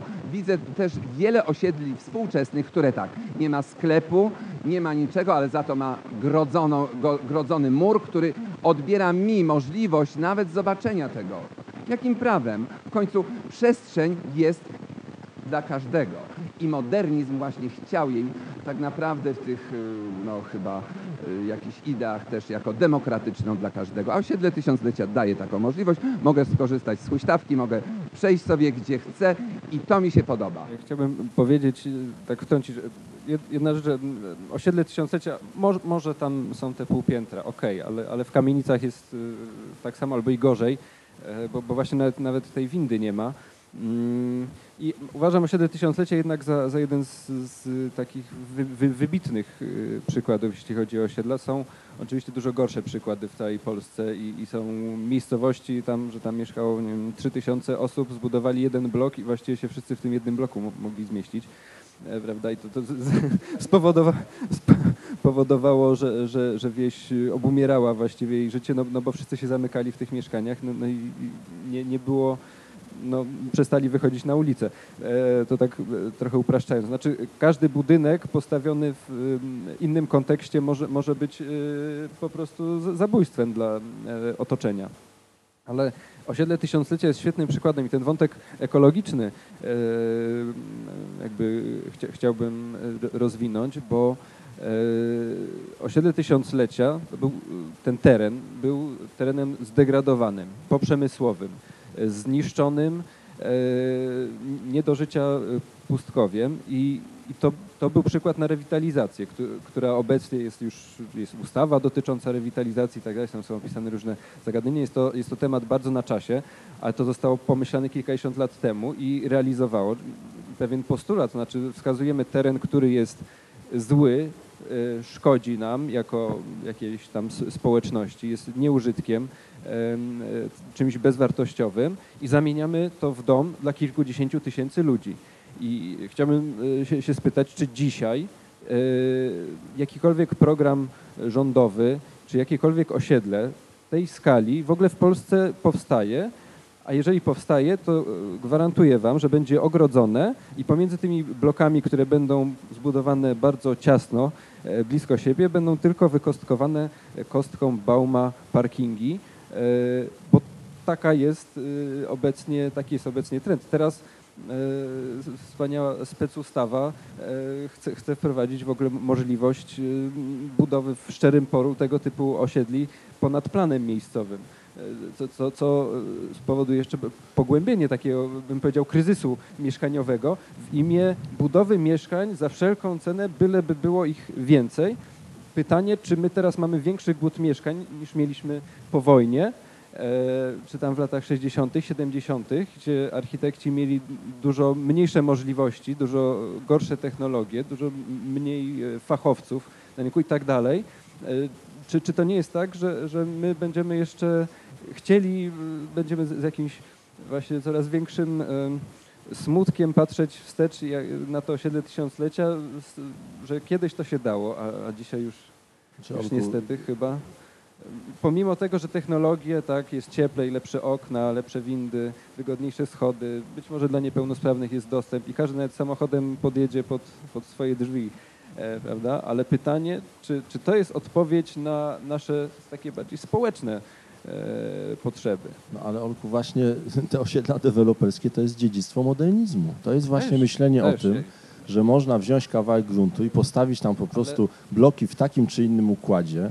Ogrodzić to czy nie ogrodzić to jest rzecz drugorzędna. To jest właśnie budowanie pewnej jakby całości mieszkalnej, takiej na przykład jego osiedle Ale się, tysiąclecia, to jest w oderwaniu, w oderwaniu od miasta, tak? I y, gdyby, gdyby jakby nie, nie powstał ten nieszczęsny plan Włazę i gdyby nie y, powiedziano ludziom, że właśnie tak można robić, tak? Że budować po prostu w szczerym polu strukturę, która w ogóle nie przypomina to jest to, to, tradycyjnego to, to, miasta. co Ryszard mówił, że myśmy nie odrobili lekcji, Ale bo to- w wielu krajach wydarzyło się dokładnie to samo i wszyscy się połapali, że to jest ślepa uliczka Ale i, słuchaj, i jakby to, się od tego ale to, ta lekcja a u nas na całym świecie nie została odrobiona, bo te, te błędy zostały popełnione dokładnie na całym świecie. U nas się na to nałożył oczywiście komunizm, brak demokracji, bieda, centralne planowanie, fabryki domów, ale to, że te osiedla są wyburzane teraz w Anglii, w Holandii czy, czy, czy w innych y, miastach Europy Zachodniej, w- to, to jest niestety cały czas ten sam problem. I zobacz, co się teraz dzieje, bo y, zostawmy na boku na moment historię, zobaczmy, co dzieje się w tej chwili. Najwybitniejszym obecnie teoretykiem miasta, urbanistyki i myślenia o architekturze jest chyba, wszyscy się zgodzimy, Rem Koolhaas. I co ten wybitny człowiek, absolutnie genialny architekt, no można powiedzieć Corbusier naszych czasów, co mówi o, o w ogóle planowaniu miast? On y, w sposób całkowicie explicite, wprost powiedział, że architektura i urbanistyka straciła całkowicie kontrolę nad miastem. Tak? Że miasto, które przestały rozwijać się według pewnych reguł, i on to akceptuje, on gra w tą grę, przecież jest szefem gigantycznego biura architektonicznego, które w, jest stary architektem, jest, jest po prostu osobą niezwykle prominentną, zarabia miliony, po prostu budując kolejne fantastyczne budynki. On uczciwie mówi, że to jest stan chaosu, z którym nie da się wygrać. Tak? W zeszłym tygodniu udzielił wywiadu, w którym powiedział, że według niego jedyną nadzieją jakby na, na odbudowanie takich zdrowych relacji przestrzennych są wsie. Że miasto już jest po prostu obszarem straconym, że, że modernizm spowodował śmierć miasta. I to, to, mówi, to mówi najwybitniejszy obecnie myśliciel, e, archite, architekt i urbanista, Corbusier naszych czasów. I zobaczcie, przykład kraju, w którym te wszystkie procesy zaszły jak w pigułce w ciągu ostatnich 20 lat. Chiny. Tak? Chiny przeszły drogę właśnie e, w potężnej modernizacji po otwarciu się, po tragedii Tiananmen i, i jakby w skierowaniu kraju na terenowe tory tego takiego komunistycznego kapitalizmu. One przeszły nieprawdopodobną rewolucję przestrzenną. I zobaczcie, co tam się stało. Całe Chiny zostały zabudowane właśnie zgodnie z doktryną do- modernistyczną po prostu potężnymi nowymi osiedlami, tak? One, to jest Buszko i Franta razy milion, tak? To jest dokładnie to, co się stało w Chinach. I e, e, zobaczcie, jaka jest reakcja na to e, w architektów, urbanistów, ludzi, którzy, którzy po prostu śledzą ten problem, tak? Kto dostał nagrodę Pritzkera 4 lata temu? Wang Shu, tak? z Amateur Architecture Studio. To jest człowiek, który świadomie jakby nie uczestniczy w tym procesie budowy nowych Chin, tylko próbuje posklejać z, z jakichś resztek po hutongach, które po prostu zostały wyburzone pod tą nową zabudowę. Tak jak kiedyś się burzyło e, pod, pod zabudowę modernistyczną. On próbuje z tego posklejać jakieś resztki tożsamości, tak? On, on buduje budynki, które jakby konstruuje z rozbiórkowej cegły. On próbuje odtwarzać e, w sposób czasem nawet świadomie naiwny te formy historycznego budownictwa chińskiego, które jakby trwały tam od tysięcy lat, właśnie po to, żeby zachować tą ciągłość tożsamości. Tak? To, z czym ten brutalny, chamski, kapitalistyczno-komunistyczny modernizm w wydaniu chińskim zerwał, przejechał po prostu po, po tej i tak już bardzo przeranej świadomości chińskiej jak walec. Tak? Patrzmy na to, co się dzieje na świecie, uczmy się z tego. No dobrze, ale y, przecież modernizm to nie tylko jest wielka płyta i tak dalej, bo przecież y, sam Kenneth Frampton powiedział, że modernizm w latach 60. zmienił oblicze, stał się po prostu krytycznym regionalizmem. Chciał interpretować tak samo jak Wang Shu. Także ja nie wiem, czy Wang Shu nie jest modernistą, proszę Państwa. Dla mnie to jest po prostu, jak gdyby modernizm nie jest zamkniętym etapem, który się skończył, tak jak Jenks nam tutaj próbował wmówić 15 y, lipca 1972 roku, bo jemu to było wygodne do lansowania swojej idei postmodernizmu. Ale modernizm to jest przecież pewna idea bardzo świeża, która nam mówi zmieniajmy się, dostosowujmy się do tego rozwiązujmy problemy. To jest dla mnie modernizm. I Wang Shu jest dla mnie jak największym modernistą, bo po prostu on y, buduje pewną mm, y, odpowiedzialność przy użyciu bardzo no, takich no, y, świeżych rzeczy. Modernizm zawsze był wynikiem i konsekwencją historii i nigdy nie może z, y, z tą historią po prostu zerwać. Sam Le Corbusier w momencie, kiedy y, czy ten y, system domino po prostu podsumowywał i to on przecież korzystał z historii. To wszystko, co on zrobił, jest konsekwencją tego, więc to jest też historyczny jak gdyby element mm, no, dziejów naszych i nie jest zamknięty, tak jak architektura klasyczna też nie jest zamknięta, to się wszystko po prostu dalej rozwija i y, po prostu stosowanie y, naturalnych materiałów, czy rozbiórkowych materiałów, czy budowanie tożsamości y, jako konsekwencji pewnych, no nie wiem, historii związanych z regionem, kulturą i tak dalej, to modernizm tak samo przyjmuje. Taki był późny modernizm przecież. To już było przecież wszystko, Alvar Aalto, przecież to też modernizm. A jakie oblicze? W tym roku otrzymał nagrodę Pritzker. No właśnie, to przecież uczeń, y, y, uczeń y, tego, Le Corbusiera i przecież Louisa Kahna. No to przecież jest totalny modernista, y, który jest, a, a proszę Państwa, a Tylko wła- poprzedni... Starał się rozwiązywać No pewne właśnie, problemy. a poprzedni na przykład Alejandro Aravena. No przecież projektując te społeczne programy zabudowy, przecież to są budynki modernistyczne, ale on idzie dalej. On nie mówi tylko, że architekt jest jedynym twórcą po prostu i tym demiurgiem, który narzuca swoją wolę. On pół budynku zrobił, a pół budynku oddał po prostu ludziom do zrobienia. To wy jesteście na równych prawach z architektem odpowiedzialni za tą swoją przestrzeń i możecie być kreatorem i uczestnikiem procesu projektowego i realizacyjnego. I to jest też modernizm, tylko to jest jakiś po prostu dalsza konsekwencja, po prostu pewnych no, nowych wyzwań współczesności. Także dla mnie modernizm jest naprawdę czymś neutralnym, co idzie dalej może dalej ewoluować. Nie wiem w kierunku czego. No zobaczymy, jakie będą problemy. Zastanawia mnie, czy mm, takim może podsumowaniem, czy domknięciem tej części e, nie byłoby stwierdzenie, że mm, faktycznie modernizm sam w sobie nie jest zły ani dobry, tylko totalne wykorzystanie idei mo- m- modernistycznych. Tak samo jak totalne wykorzystanie jakiejkolwiek, jakiejkolwiek idei może prowadzić do efektów złych. Komunizm, czy tam e, współpraca w niewielkich ośrodkach ma, małych grup, które so, sobie pomagają, może być pozytywna. W, w momencie, gdy nakładamy taką kalkę to, totalną na, na całe społeczeństwa i nieważne, czy mówimy tutaj o jednej idei, dru, drugiej idei, czy mówimy o totalnym e, kapitalizmie, czy mówimy o totalnym modernizmie, czy mówimy o totalnym neoromańskim stylu, narzucanie czegokolwiek w 100% i wszystkim prowadzi po prostu do jakiejś, do przerostu f- formy nad treścią. E, mówiłem o klamrze, dlatego, ponieważ e, jest, jest nas tutaj wielu. Ja, ja się przyznam, że niektórych e, nazwisk, które tutaj padły, e, nie słyszałem, ale to dobrze, bo jesteśmy studentami, możemy dostudiować. Pytanie do Was. Czy macie jakieś pytania? Albo e, czy może macie swoją opinię? Ponieważ nie jesteśmy tutaj e, w gronie samych studentów, tylko także są e, pracownicy naukowi uczelni. Może jakieś zdanie uzupełniające?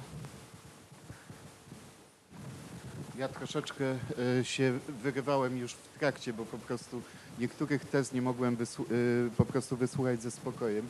Tomasz Wagner, e, Katedra Projektowania.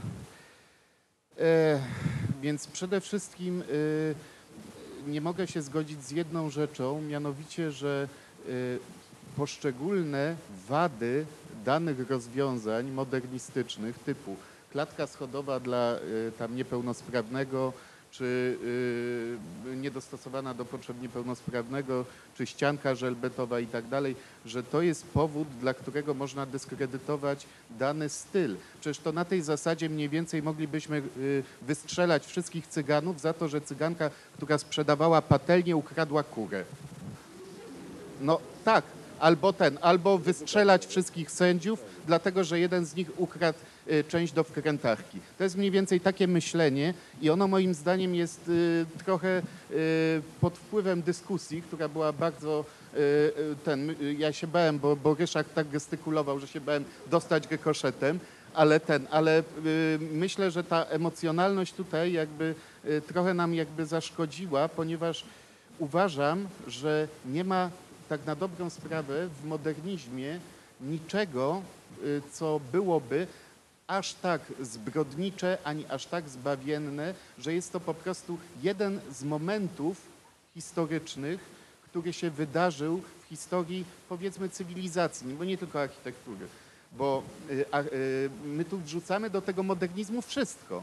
My tu wrzucamy i modernizm, nie wiem, y, z powiedzmy jakiś niemiecki, przedwojenny, powojenny, modernizm polski, architekturę, y, nie wiem, mało brakowało, żeby jeszcze tutaj socrealizm był. Wszystko do jednego wora. A to są bardzo różne momenty z bardzo różnymi punktami nacisku y, na poszczególne tematy.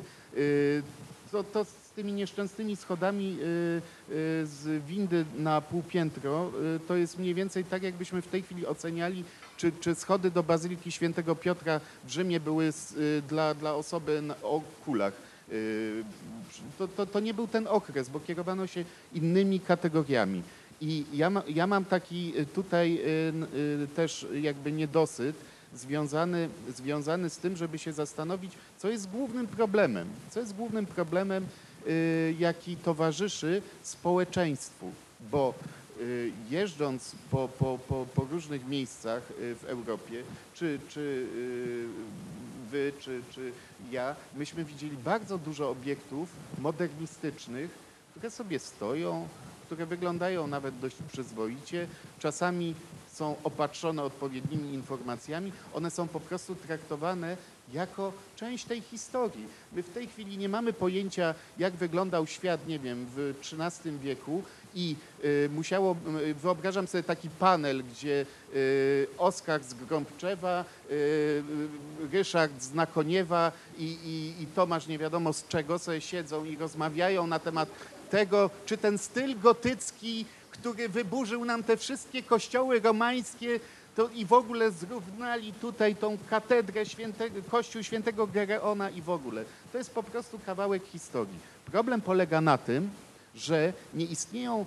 żadne w tej chwili kryteria, ani żadne y, powiedzmy miarodajne, a jednocześnie będące y, y, powiedzmy, ja bym to powiedział, słuchanymi czynniki, które powodują, że coś uznajemy za wartościowe, a coś uznajemy za bezwartościowe.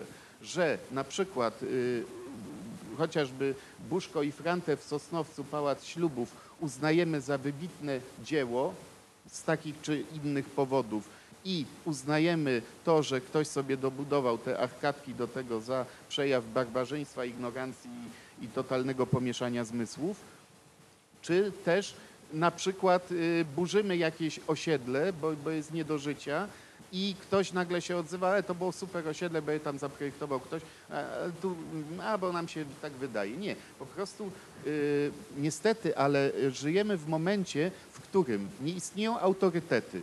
To znaczy, y, ja tak rozpaczliwie niedawno biegałem y, i nagrywałem profesor Chojecką, mówiłem, Jezus Maria, może Madonna tutaj polskiej y, historii sztuki Górnego Śląska coś zdziała. Ryszard wie o co chodzi. Mówię, bo już wszyscy wiedzą o co chodzi. Bo mówię, może autorytet, może autorytet zadziała. Nie, nie ma autorytetów, bo w zasadzie każdy autorytet może powiedzieć co chce i tak za chwilę będzie jakaś inna decyzja. W takim razie nauka, czyli krótko mówiąc mierzenie, rozpisywanie na tabelki, badanie czynników i tak dalej, to też nie działa. Jest po prostu totalny chaos. I w wyniku tego chaosu my mamy do czynienia z tym, że y, obiekty, które próbujemy chronić, które uważamy za wartościowe i które, tak jak mówię, autorytety uznały za wartościowe, które y, naukowcy uznali za wartościowe, są niszczone na naszych oczach i nie mamy na to najmniejszego wpływu. Tak samo y, są takie też, też jakby w tym momencie zjawiska, które powodują, że my de facto w ogóle nie potrafimy dziedziczyć żadnego z obszarów, y, powiedzmy, sztuki, y, architektury, urbanistyki nowoczesnej. Tak ja uważam, że to, to nie jest kwestia, to nie jest y, kwestia tego, czy powiedzmy to jest modernizm, czy to jest postmodernizm, czy to będzie, nie wiem, XIX-wieczna architektura, że to nie jest kwestia, to nie jest kwestia tego, czy to jest wartościowe, czy niewartościowe y, w znaczeniu y, tym, które odczytują to ludzie, tylko że nie, nie potrafią odczytać nie tylko tej architektury dwudziestowiecznej, ale i wielu rzeczy wcześniejszych. My mamy do czynienia y, z tym zresztą problemem od wielu lat, bo faktycznie w szkołach uczy się no, totalnie abstrakcyjnych rzeczy, czasami rzeczy bezużytecznych, czasami guseł, natomiast nie uczy się życia w społeczeństwie. Rzeczy, które są elementarne dla każdego człowieka, elementarnym y, jakby elementem y, cywilizacji y, w tym znaczeniu współczesnym jest to, że człowiek powinien w swoim środowisku umieć się poruszać, swoje środowisko współtworzyć i między innymi to, do czego od wielu lat y, przecież y, się namawia do partycypowania w tworzeniu tego środowiska. Jak ma partycypować małpa w budowaniu domu jednorodzinnego? No przepraszam, że użyję takiego określenia. Nie ma po prostu żadnego przygotowania i symbolicznie minęło ś- y, 70 chyba lat od zamalowania słynnej syrenki Picassa w Warszawie po, po chyba sześciu latach, kiedy Picasso namalował na ścianie y, syrenkę i było, był, y, przetrwała ona 6 lat i w końcu za zgodą spółdzielni została przez lokatorów zamalowana, bo nikt nie wpadł na to, że akurat można by to mieszkanie wyłączyć, y, czy tak jak na przykład y, na Weissenhofie y, poświęcić na ekspozycję, y, nie wiem, dokonań socjalistycznego trudu pracy, czegokolwiek. Y, I powiedzmy w ten sposób pozbyliśmy się jednego z- z ciekawszych dzieł Picassa w ogóle w Polsce.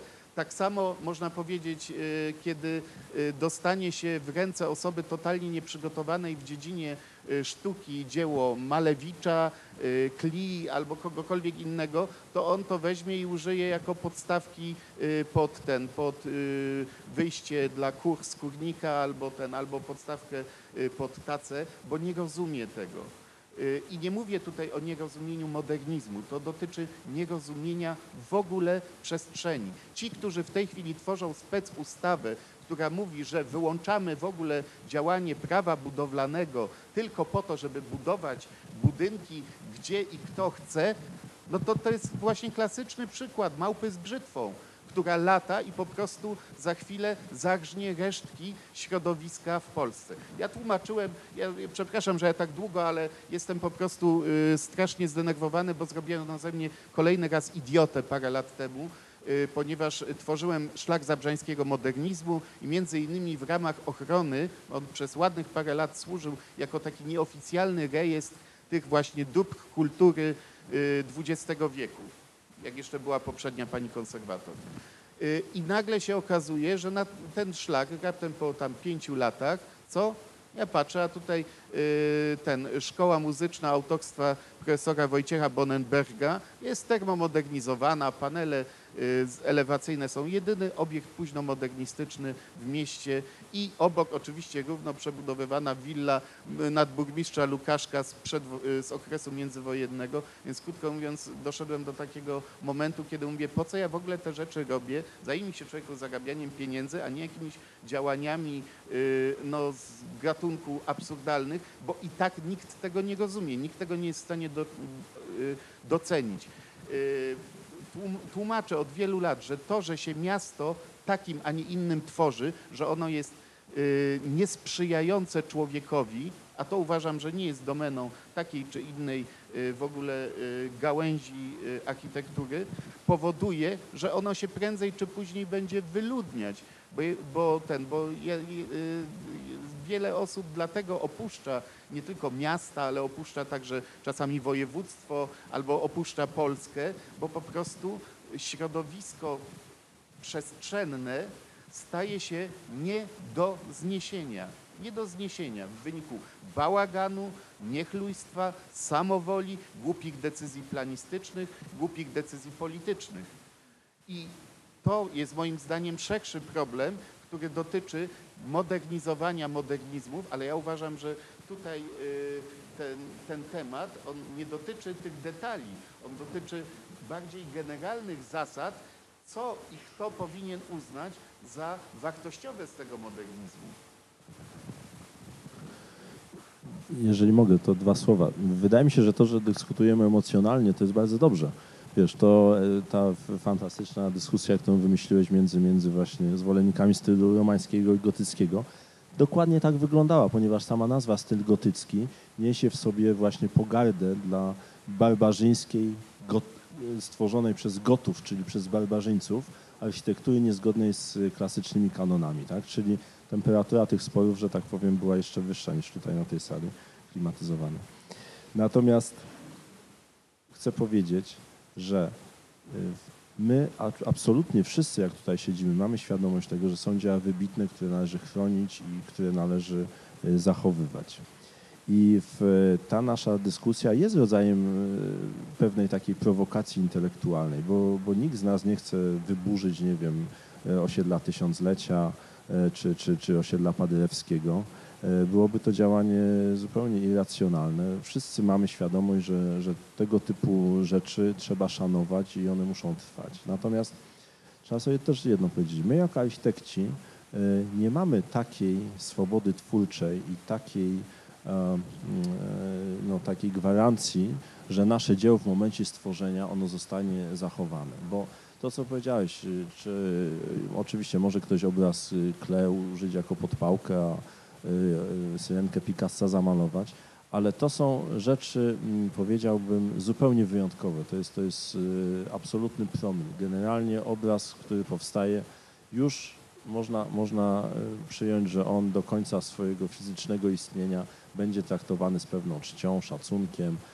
Może to być nawet kiepski obraz, więc wyląduje gdzieś tam wiem, w jakimś magazynie podrzędnego muzeum, a może gdzieś w jakimś domu po prostu, gdzie faktycznie będzie wisiał w kuchni, ale on będzie pełnił swoją funkcję. My architekci niestety tworzymy e, obiekty, które wydawałoby się są bardzo trwałe, duże, kosztowne, ale te obiekty rzadko kiedy dożywają swoich dni w spokoju, tak? Bo, bo one wszystkie są albo przebudowywane, albo burzone, albo zmieniane, albo właśnie docieplane, czy, czy przemalowywane. I gdybyśmy sięgnęli do, nie wiem, do najbardziej ikonicznych przykładów architektury tam sprzed wielu, wielu wieków, to zobaczylibyśmy, że, że i katedry, i pałace, i, i, i absolutnie najwybitniejsze budynki takim zmianom podlegały.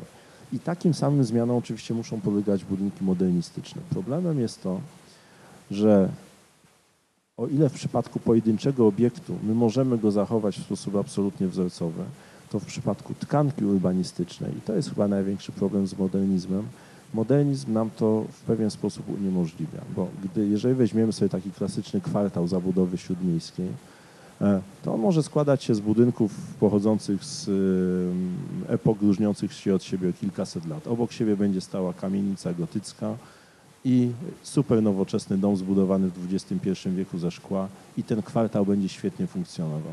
W momencie, kiedy mamy osiedle tysiąclecia, to każda próba dobudowania tam budynku, e, który w, chociażby w lekki sposób odbiega od, tej, e, od tego kanonu, który zapisali Buszko i Franta, kończy się klęską, tak, którą właśnie widzimy obecnie.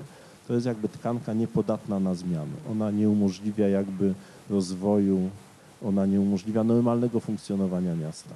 I oczywiście możemy powiedzieć, że traktujemy to jako swego rodzaju rezerwat, tak? i chronimy to prawem, robimy z tego, że tak powiem, skansen, albo robimy z tego y, zespół zabytkowy, ale trzeba sobie jasno powiedzieć, no to znowu tylko parę promili tej, tego dziedzictwa będziemy w stanie tak chronić, bo najnormalniej w świecie w takim mieście nie dałoby się żyć. Jest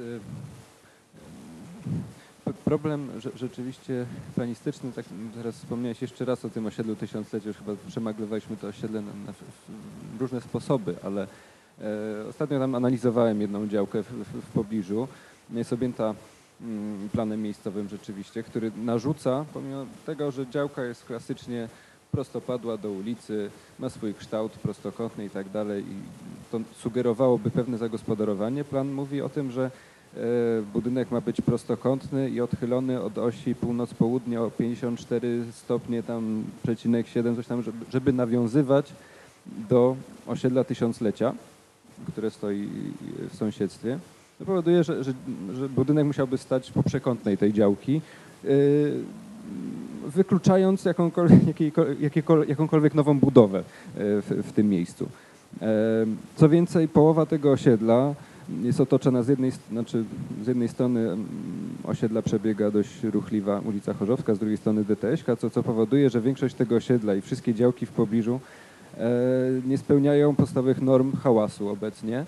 E, I chociażby z tego powodu to wyklucza pewne, pewne ra- racjonalne zagospodarowanie tej, e, tej przestrzeni była przyjazna. Co więcej, są podejmowane decyzje na przykład drogowe w oderwaniu od architektury, które skutkują stałym obniżaniem jakości życia, na przykład autostrada przy osiedlu Paderewskiego, tak, DTŚ przy, e, przy osiedlu Tysiąclecia, gdzie mieszkają dziesiątki ty- tysięcy ludzi, których jakość życia została pogorszona decyzją komunikacyjną de, de, facto, gdzie osiedla były świetnie skomunikowane z, z regionem, mm, czy miały szansę być skomunikowane za, za pomocą transportu publicznego, bo, bo, bo jest tym coraz gorzej.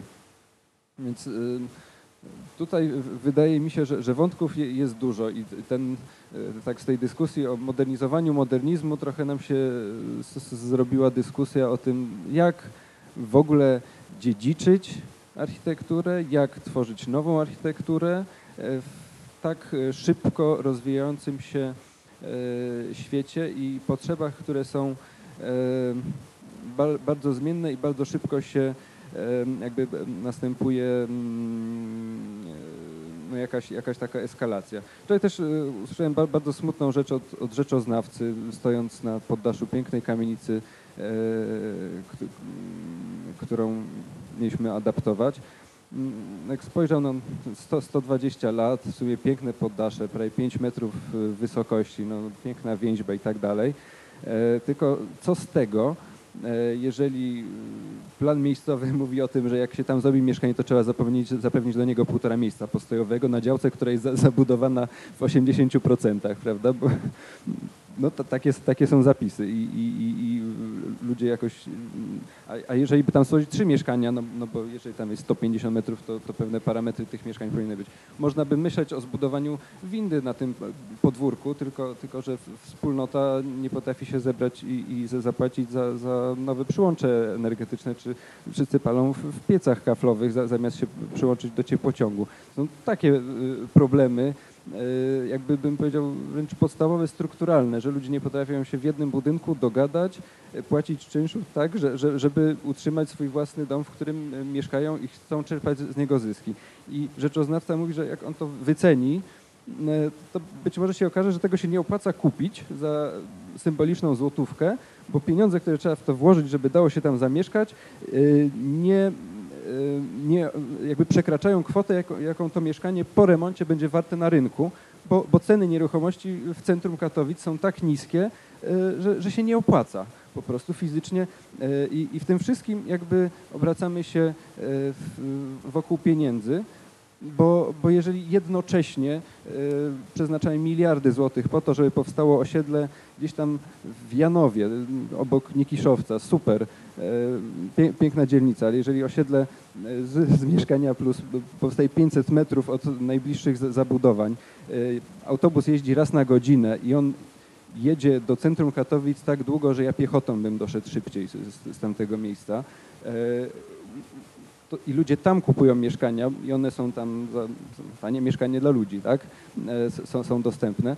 No to e, jakby w jaki sposób my mamy stworzyć wartość architektury mieszkalnej w śródmieściu w takim kontekście? Ja, to, to, wydaje mi się, że tutaj rozwiązanie nie jest architektoniczne. Architektura już ma odpowiedź na wszelkie problemy technologiczne jakby w, w takiej sytuacji, a tutaj są problemy społeczne, ekonomiczne, jakieś takie gospodarcze, ale w ogóle, w ogóle systemowe w, zarządzaniu takim właśnie, nazwijmy to, to dziedzictwem y, zbudowanym, gdzie, gdzie po prostu zabytków nam się nie opłaca utrzymywać. To są jakby takie e, biedne dzieci, które, które najlepiej wyrzucić na śmietnik i zbudować coś nowego. Trochę, trochę tak, taką mamy rzeczywistość smutną.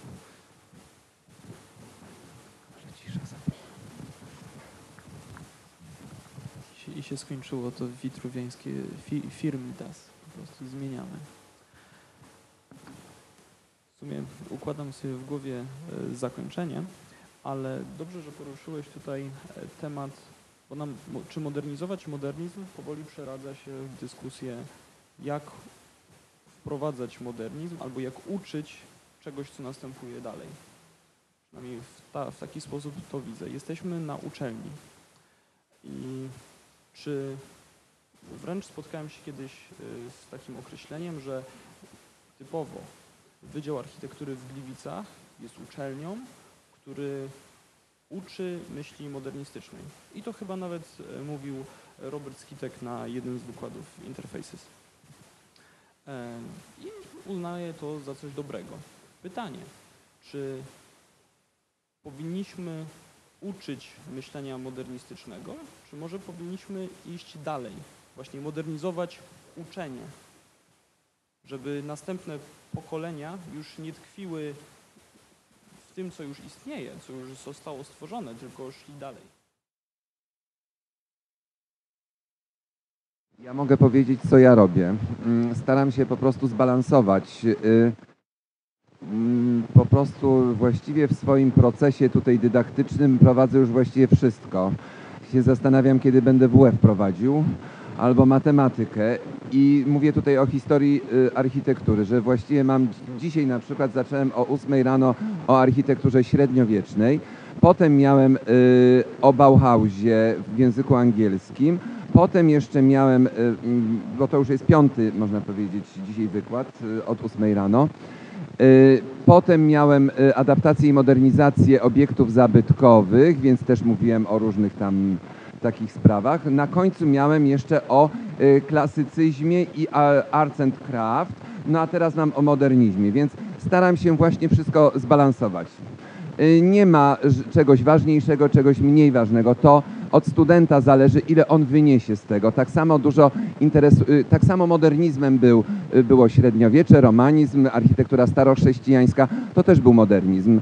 I w pewnym momencie, więc nie wiem, co będzie w przyszłości. Ja po prostu chcę im powiedzieć, co było w historii, bo jestem za historię odpowiedzialny i za, i, y, prowadzę też akurat we wtorki y, Modern Architecture, no teraz na tym semestrze letnim akurat, bo różne inne jeszcze rzeczy, więc mam już wszystko właściwie i dlatego wcale nie uprzywile, le, y, uprzywile, tak, właśnie, dziękuję za podpowiedź. To już chyba zmęczenie po o 8 rano tego modernizmu, bo po prostu wszystkie, cała historia była kiedyś modernistyczna w pewnym etapie. Także no, student ma po prostu wybrać z tego wszystkiego. Staram się to tylko po, pokazać rzetelnie. Staram się po prostu czasami zmienić orientację niż ta powszechnie panująca i, i tyle. No, bo dla mnie właśnie nawet średniowiecze było modernizmem. Myślę, myślę że się, Ryszard, to bardzo, bardzo pięknie powiedziałeś. Faktycznie podpisuję się oboma rękami. Wydaje mi się, że, że studiując na tym wydziale e, powinniście być jak najdalsi od e, wszelkich etykietek e, i, i e, klasyfikowania architektury. Oczywiście nie, no, musicie się nauczyć, żeby zdać egzamin Ryszarda, to, to bezdyskusyjnie tak. I musicie mieć tą wiedzę. Ale myślę, że większość z Was studiuje po to, żeby tworzyć architekturę, tak? Że to jest jakby Część z Was oczywiście zostanie miłośnikami architektury, historykami architektury, krytykami. y, Część z Was się będzie zajmować architekturą może jako inwestorzy, jako deweloperzy. I wydaje mi się, że, że najistotniejsze jest to, żebyście właśnie jakby e, starali się patrzeć na architekturę na, jako, jako na proces, y, w którym to procesie należy uwzględniać wszystkie ważne czynniki. Zarówno historię architektury, tą właśnie od samego początku aż do tego, co dzieje się obecnie, jak i wszelkie uwarunkowania dotyczące właśnie ekologii, e, partycypacji społecznej. I mm, e, i wtedy, wydaje mi się, jeżeli podejdziecie do tego w sposób właśnie taki zupełnie otwarty, e, nie starając się definiować a priori, że to, co robię jest modernizmem, albo postmodernizmem, albo neomodernizmem, e, no to będziecie w stanie stworzyć coś własnego, oryginalnego, e, a później już no, przyjdą inni i będą to próbować nazywać, jakoś klasyfikować i, e, ujmować w podręczniki architektury. Także sądzę, że, że tak, to jest właśnie ważne, żebyśmy, żebyśmy w danym momencie, w danej chwili jak najlepiej tworzyli to, co, to, co jest architekturą e, i, i, i starali się jakby nie odrzucać niczego, nie, nie zakładać, e, żebyśmy po prostu byli otwarci na ten twórczy proces. Ja bym chciał powiedzieć, że, żebyście zawsze byli odpowiedzialni za, za swoje decyzje, e, bo to się mówi, każdy problem ma swoje jedno proste, złe rozwiązanie.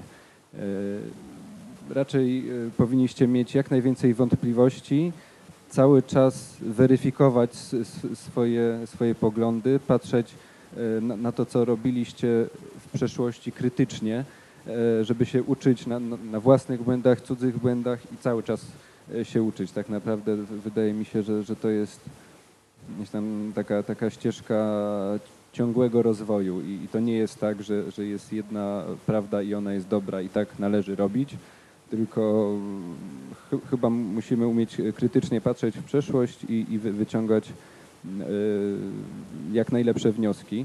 E, plus taki suplement, że właśnie poza architekturą też jest życie.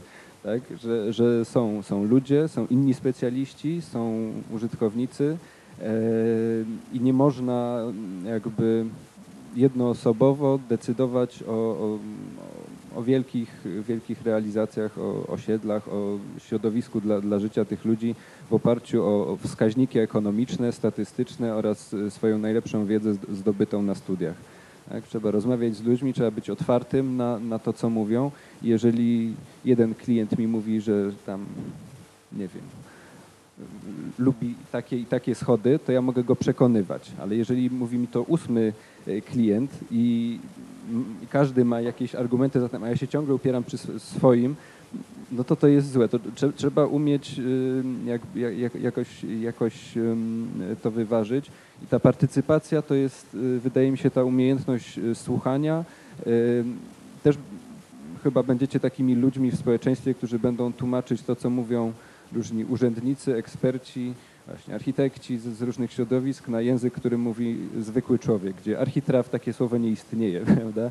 Gdzie, gdzie e, pewien zasób słownictwa jest e, zupełnie inny i musicie tak rozmawiać z ludźmi, że- żeby oni wiedzieli, co, co wy budujecie, żeby, żeby właśnie nie tworzyć takich, takich sytuacji, że, że hasło modernizm kojarzy się z jakąś tam na przykład sz- szkodliwym zagadnieniem, komuś się skojarzy z komunizmem i w związku z tym wszystko, co powstało w tym czasie jest złe. Tak? Bo, bo, bo to są właśnie bardzo proste odpowiedzi na e, bardzo, bardzo skomplikowane zagadnienia. E, Ja jeszcze dodam, że dla mnie, e, bo ten modernizm został tutaj wywołany i stale się powtarzał, to, to jest architektura dla wszystkich istot, nie tylko dla ludzkiej istoty. I to właśnie zauważyłem w modernizmie, a nikt tego nie chce zauważyć. I w ten sposób lądujemy. Życzyłbym e, zarówno sobie, ale głównie wszystkim tutaj przyszłym super architektom, żebyście kiedyś mogli powiedzieć, że dawno, dawno temu byliście na wykładzie, na którym był Ryszard Nakonieczny, na którym był Oskar Gromczewski oraz e, Aleksander, kurczę, już mi uciekło nazwisko, Krajewski, na Interfaces. Dziękuję e, bardzo i teraz o, oklaski już nie pojedyncze.